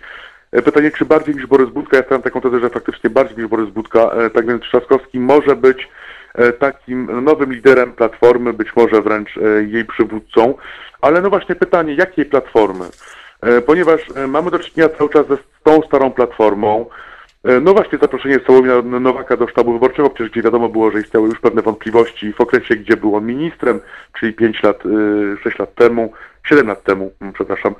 Em, Właściwie odtworzenie takiego sztabu wyborczego, gdzie były, e, no niemal same stare twarze, e, powoduje, że Platforma tak naprawdę nadal kojarzy się z tą Platformą, która rządziła w Polsce. Co Przez więcej, 8 lat z aferami, jest- z podsłuchami, jest z wszystkim tym, co e, e, niestety nie, przyku, przy, nie przyciąga, ale wręcz e, odrzuca Ale albo jeszcze, odpycha. jeszcze, jeszcze jest inna kwestia, jeśli pan pozwoli. Otóż z jednej strony faktycznie, tak pan powiedział, Platforma kojarzy się z słuchami, z aferami, z ośmiorniczkami, tak, e, ale z drugiej strony właściwie kojarzy się z brakiem wi- wiarygodności, ponieważ Platforma dzisiaj odcina właściwie się e, od swoich ośmiu lat rządów. Znaczy z jednej strony właśnie mamy tą samą ekipę polityków, która robi kampanię wyborczą i ci politycy mówią, że właściwie tak, rządziliśmy 8 lat, ale to wy mieliście rację, tak? Czyli wy ówczesna opozycja, teraz wy mieliście rację. Jak my dojdziemy do władzy, to my to wszystko utrzymamy, tylko właściwie zrobimy to lepiej, trochę inaczej. Yy, To powoduje, iż przekaz tym jest całkowicie niewiarygodny. Znaczy, Platforma występowała, no pamiętajmy, Szanowni Państwo, otwarcie przeciwko 500+, yy, w dużej, w, dużej mierze yy, słusznie. No teraz Platforma tak naprawdę yy, odcina się od swoich własnych poglądów, od yy, swoich własnych rządów. Mówiąc, że wyciągnęła wnioski. No wyciągnęła wnioski, no ale czy to jest wiarygodne? Czy jeśli ktoś rządził przez 8 lat, bronił pewnej polityki e, i raptem okazuje się, że jego konkurent właściwie zrobił lepiej, ponieważ e, no faktycznie e, ten program został w Polsce dobrze przyjęty, no to dlaczego ja mam głosować e, na tego, który wyciągnął jakieś tam wnioski i obiecuje mi, że się zmienił, e, e, a mam nie głosować na tego, który właściwie no, jest autorem pewnego patentu. No panie Zbigniewie, pan wie, jak to doskonale jest w polityce. W polityce w miarę potrzeb można zmienić interpretację wydarzeń, które już są za nami, albo zmienić podejście, mówiąc o tym, że słuchamy obywateli, wyciągamy wnioski, zdajemy sobie sprawę z tego, że może popełniliśmy wtedy błąd, albo, nie, e, albo niezbyt dokładnie przeanalizowaliśmy potrzeby czy możliwości e, naszego kraju. Panie Zbigniewie, no, no dziękuję bardzo za ten e, komentarz dotyczący mm, jakby przyszłości albo szans na to, co wydarzyć się może w naszym kraju. Ja jednak zdania jestem, że politycy partiami, a czy politycy, społeczeństwo partiami politycznymi już jest zmęczone, chyba że... Jeśli pan pozwoli, panie redaktorze, Tak? mi jeszcze dwie minuty, bo chciałem tutaj objaśnić jedną rzecz, która zdaje się być kluczowa. Otóż Wydaje się, że właśnie Szymon Hołowniak i również obecne polskie ruchy chcą właściwie powtórzyć sukces Manuela Macrona, który miał miejsce we Francji. Ale pamiętajmy, dlaczego do tego sukcesu doszło, ponieważ wówczas em, Emmanuel Macron, który nie był w ogóle właściwie brany pod uwagę w wyścigu prezydenckim jako poważny kandydat, właściwie wygrał te wybory. Dlaczego? Ponieważ główny kandydat e, został de facto e, mm, wyautowany przez aferę finansową, której musiał stawiać czoła podczas całej kampanii wyborczej. I dlatego właśnie Emmanuel Macron objął leadership, bo tak naprawdę doszło do sytuacji, gdzie faktycznie ani lewica, ani prawica nie miała wiarygodnej oferty. I taką ofertą wiarygodną stał się właśnie Macron, który w pewnym momencie jakby stalał te, te wszystkie nurty e, i był takim właśnie wyborem awaryjnym. E, Takiej sytuacji w Polsce nie było. I dlatego taki ruch jak ruch e, Hołowni nie miał absolutnie żadnych szans na rozwinięcie skrzydeł, ponieważ no, nie było tego kontekstu w Polsce.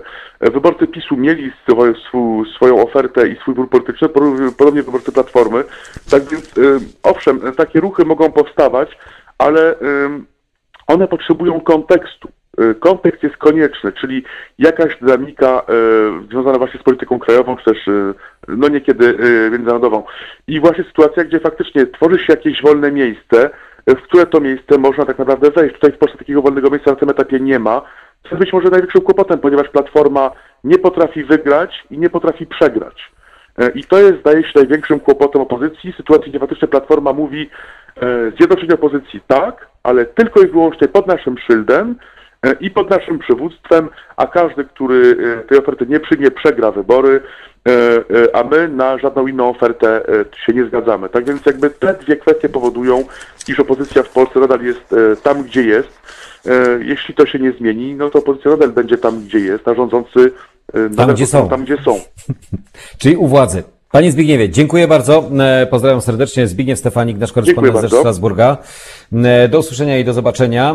E, no kochani, 9.50, dość długa i obszerna ta analiza dotycząca opozycji. Powiem szczerze, że nie wiem, czy to jest efekt powyborczy, poplebiscytowy po wyborach prezydenckich, że rzeczywiście tutaj trzeba się przeorganizować, trzeba wymyśleć jakiś nowy model, nowe funkcjonowanie tej przestrzeni do zagospodarowania, bo jak okazuje się, ani jedno, ani drugie, ani trzecie ugrupowanie polityczne nie mobilizuje na tyle, aby móc zainteresować tą grupę społeczną niezadowoloną z tego, co się dzieje obecnie, albo po prostu dającą jakieś nowe e, rozdanie, nową świeżość, nową jakość.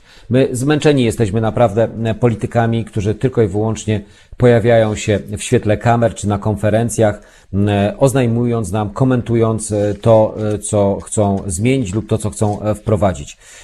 To jest może dobry czas na to, żeby właśnie coś takiego się dokonało. Czy to będzie Szymon Hołownia, czy może Rafał Trzaskowski, a może jeszcze inne oddolne ruchy, y, które gdzieś tam e, powstają, może gdzieś się mm, zjednoczą, y, skumulują tą swoją energię i ten swój potencjał, nie tylko na obrzucaniu i nie tylko na hejtowaniu, czy na mm, e, e, krytykowaniu obozu rządzącego, bo to jest oczywiście też podstawą, ale na przedstawianiu nowej jakości, nowej wizji, nowej E, e, tej nowej naszej Polski, która może kiedyś gdzieś znajdzie swoje miejsce i znajdzie spore poparcie, które pozwoli na to, aby mogło funkcjonować.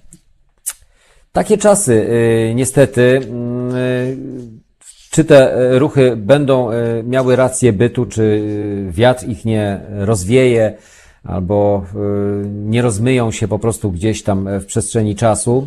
Y, zobaczymy i będziemy śledzić to i funkcjonowanie tego, jak to działa i czy nadal są mocno aktywni, czy jednak słabną z tygodnia na tydzień. Mówi się o ruchu Hołowni, który w parlamencie miałby możliwość znalezienia, ale to według sondaży, więc na razie, na razie ocena pozostaje w Waszych rękach, refleksja myślę, że też. E, polecam e, dzisiejszą e, gazetę wyborczą i dodatek Biała Księga, gdzie zebrane są i artykuły, i dane dotyczące wyborów prezydenckich. 5,5 tysiąca protestów w Sądzie Najwyższym, protestów wyborczych, ale nawet jeżeli było ich więcej, to myślę, że wynik się nie zmieni.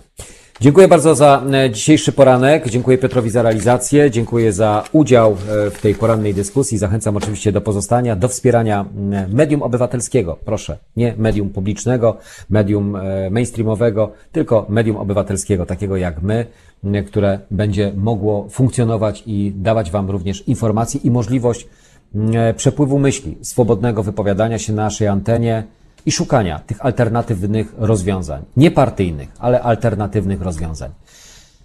Miłego dnia Wam życzę. Jacek Zimnik, do usłyszenia i do zobaczenia. Po co nam Halo Radio? Gdyby przez ostatnich 30 lat większość mediów nie układała się z politykami, to nie bylibyśmy potrzebni. Już dawno temu media zapomniały, że powinny być dla ludzi, a nie po to, żeby wspierać konkretnych polityków. W Halo Radiu wierzymy w etos pracy dziennikarza oraz w to, że media nie mogą opowiadać się za jakąkolwiek partią ani politykiem, ani schlebiać waszym prywatnym politycznym sympatiom. Jesteśmy od tego, żeby patrzeć politykom na ręce. Każde odpowiedzialne medium powinno mówić o politykach wyłącznie wtedy, gdy sprzeniewierzają się zasadom współżycia społecznego, prawom obywatelskim czy demokracji. Jeśli polityk pracuje dobrze, to nie mówimy o nim, bo przecież robi dokładnie to, czego od niego oczekujemy, za co mu płacimy. Nie mówi się wszak o wizycie w warsztacie, gdy auto jest sprawne, nieprawdaż? Media muszą być krytyczne wobec wszystkiego i wszystkich, taka powinna być ich rola. Drodzy Państwo, Nie oczekujcie od nas, że będziemy przychylni waszym politycznym wyborom. Będziemy natomiast mozolnie szukać dziury w całym. Po 30 latach polityczno-medialnego bagna to właśnie chcemy robić i robimy. I dlatego prosimy Was o stałe wspieranie naszej działalności www.halo.radio ukośnik SOS. Dziękujemy i życzymy dobrego odbioru Halo Radia, pierwszego medium obywatelskiego dla myślących i krytycznych Polaków.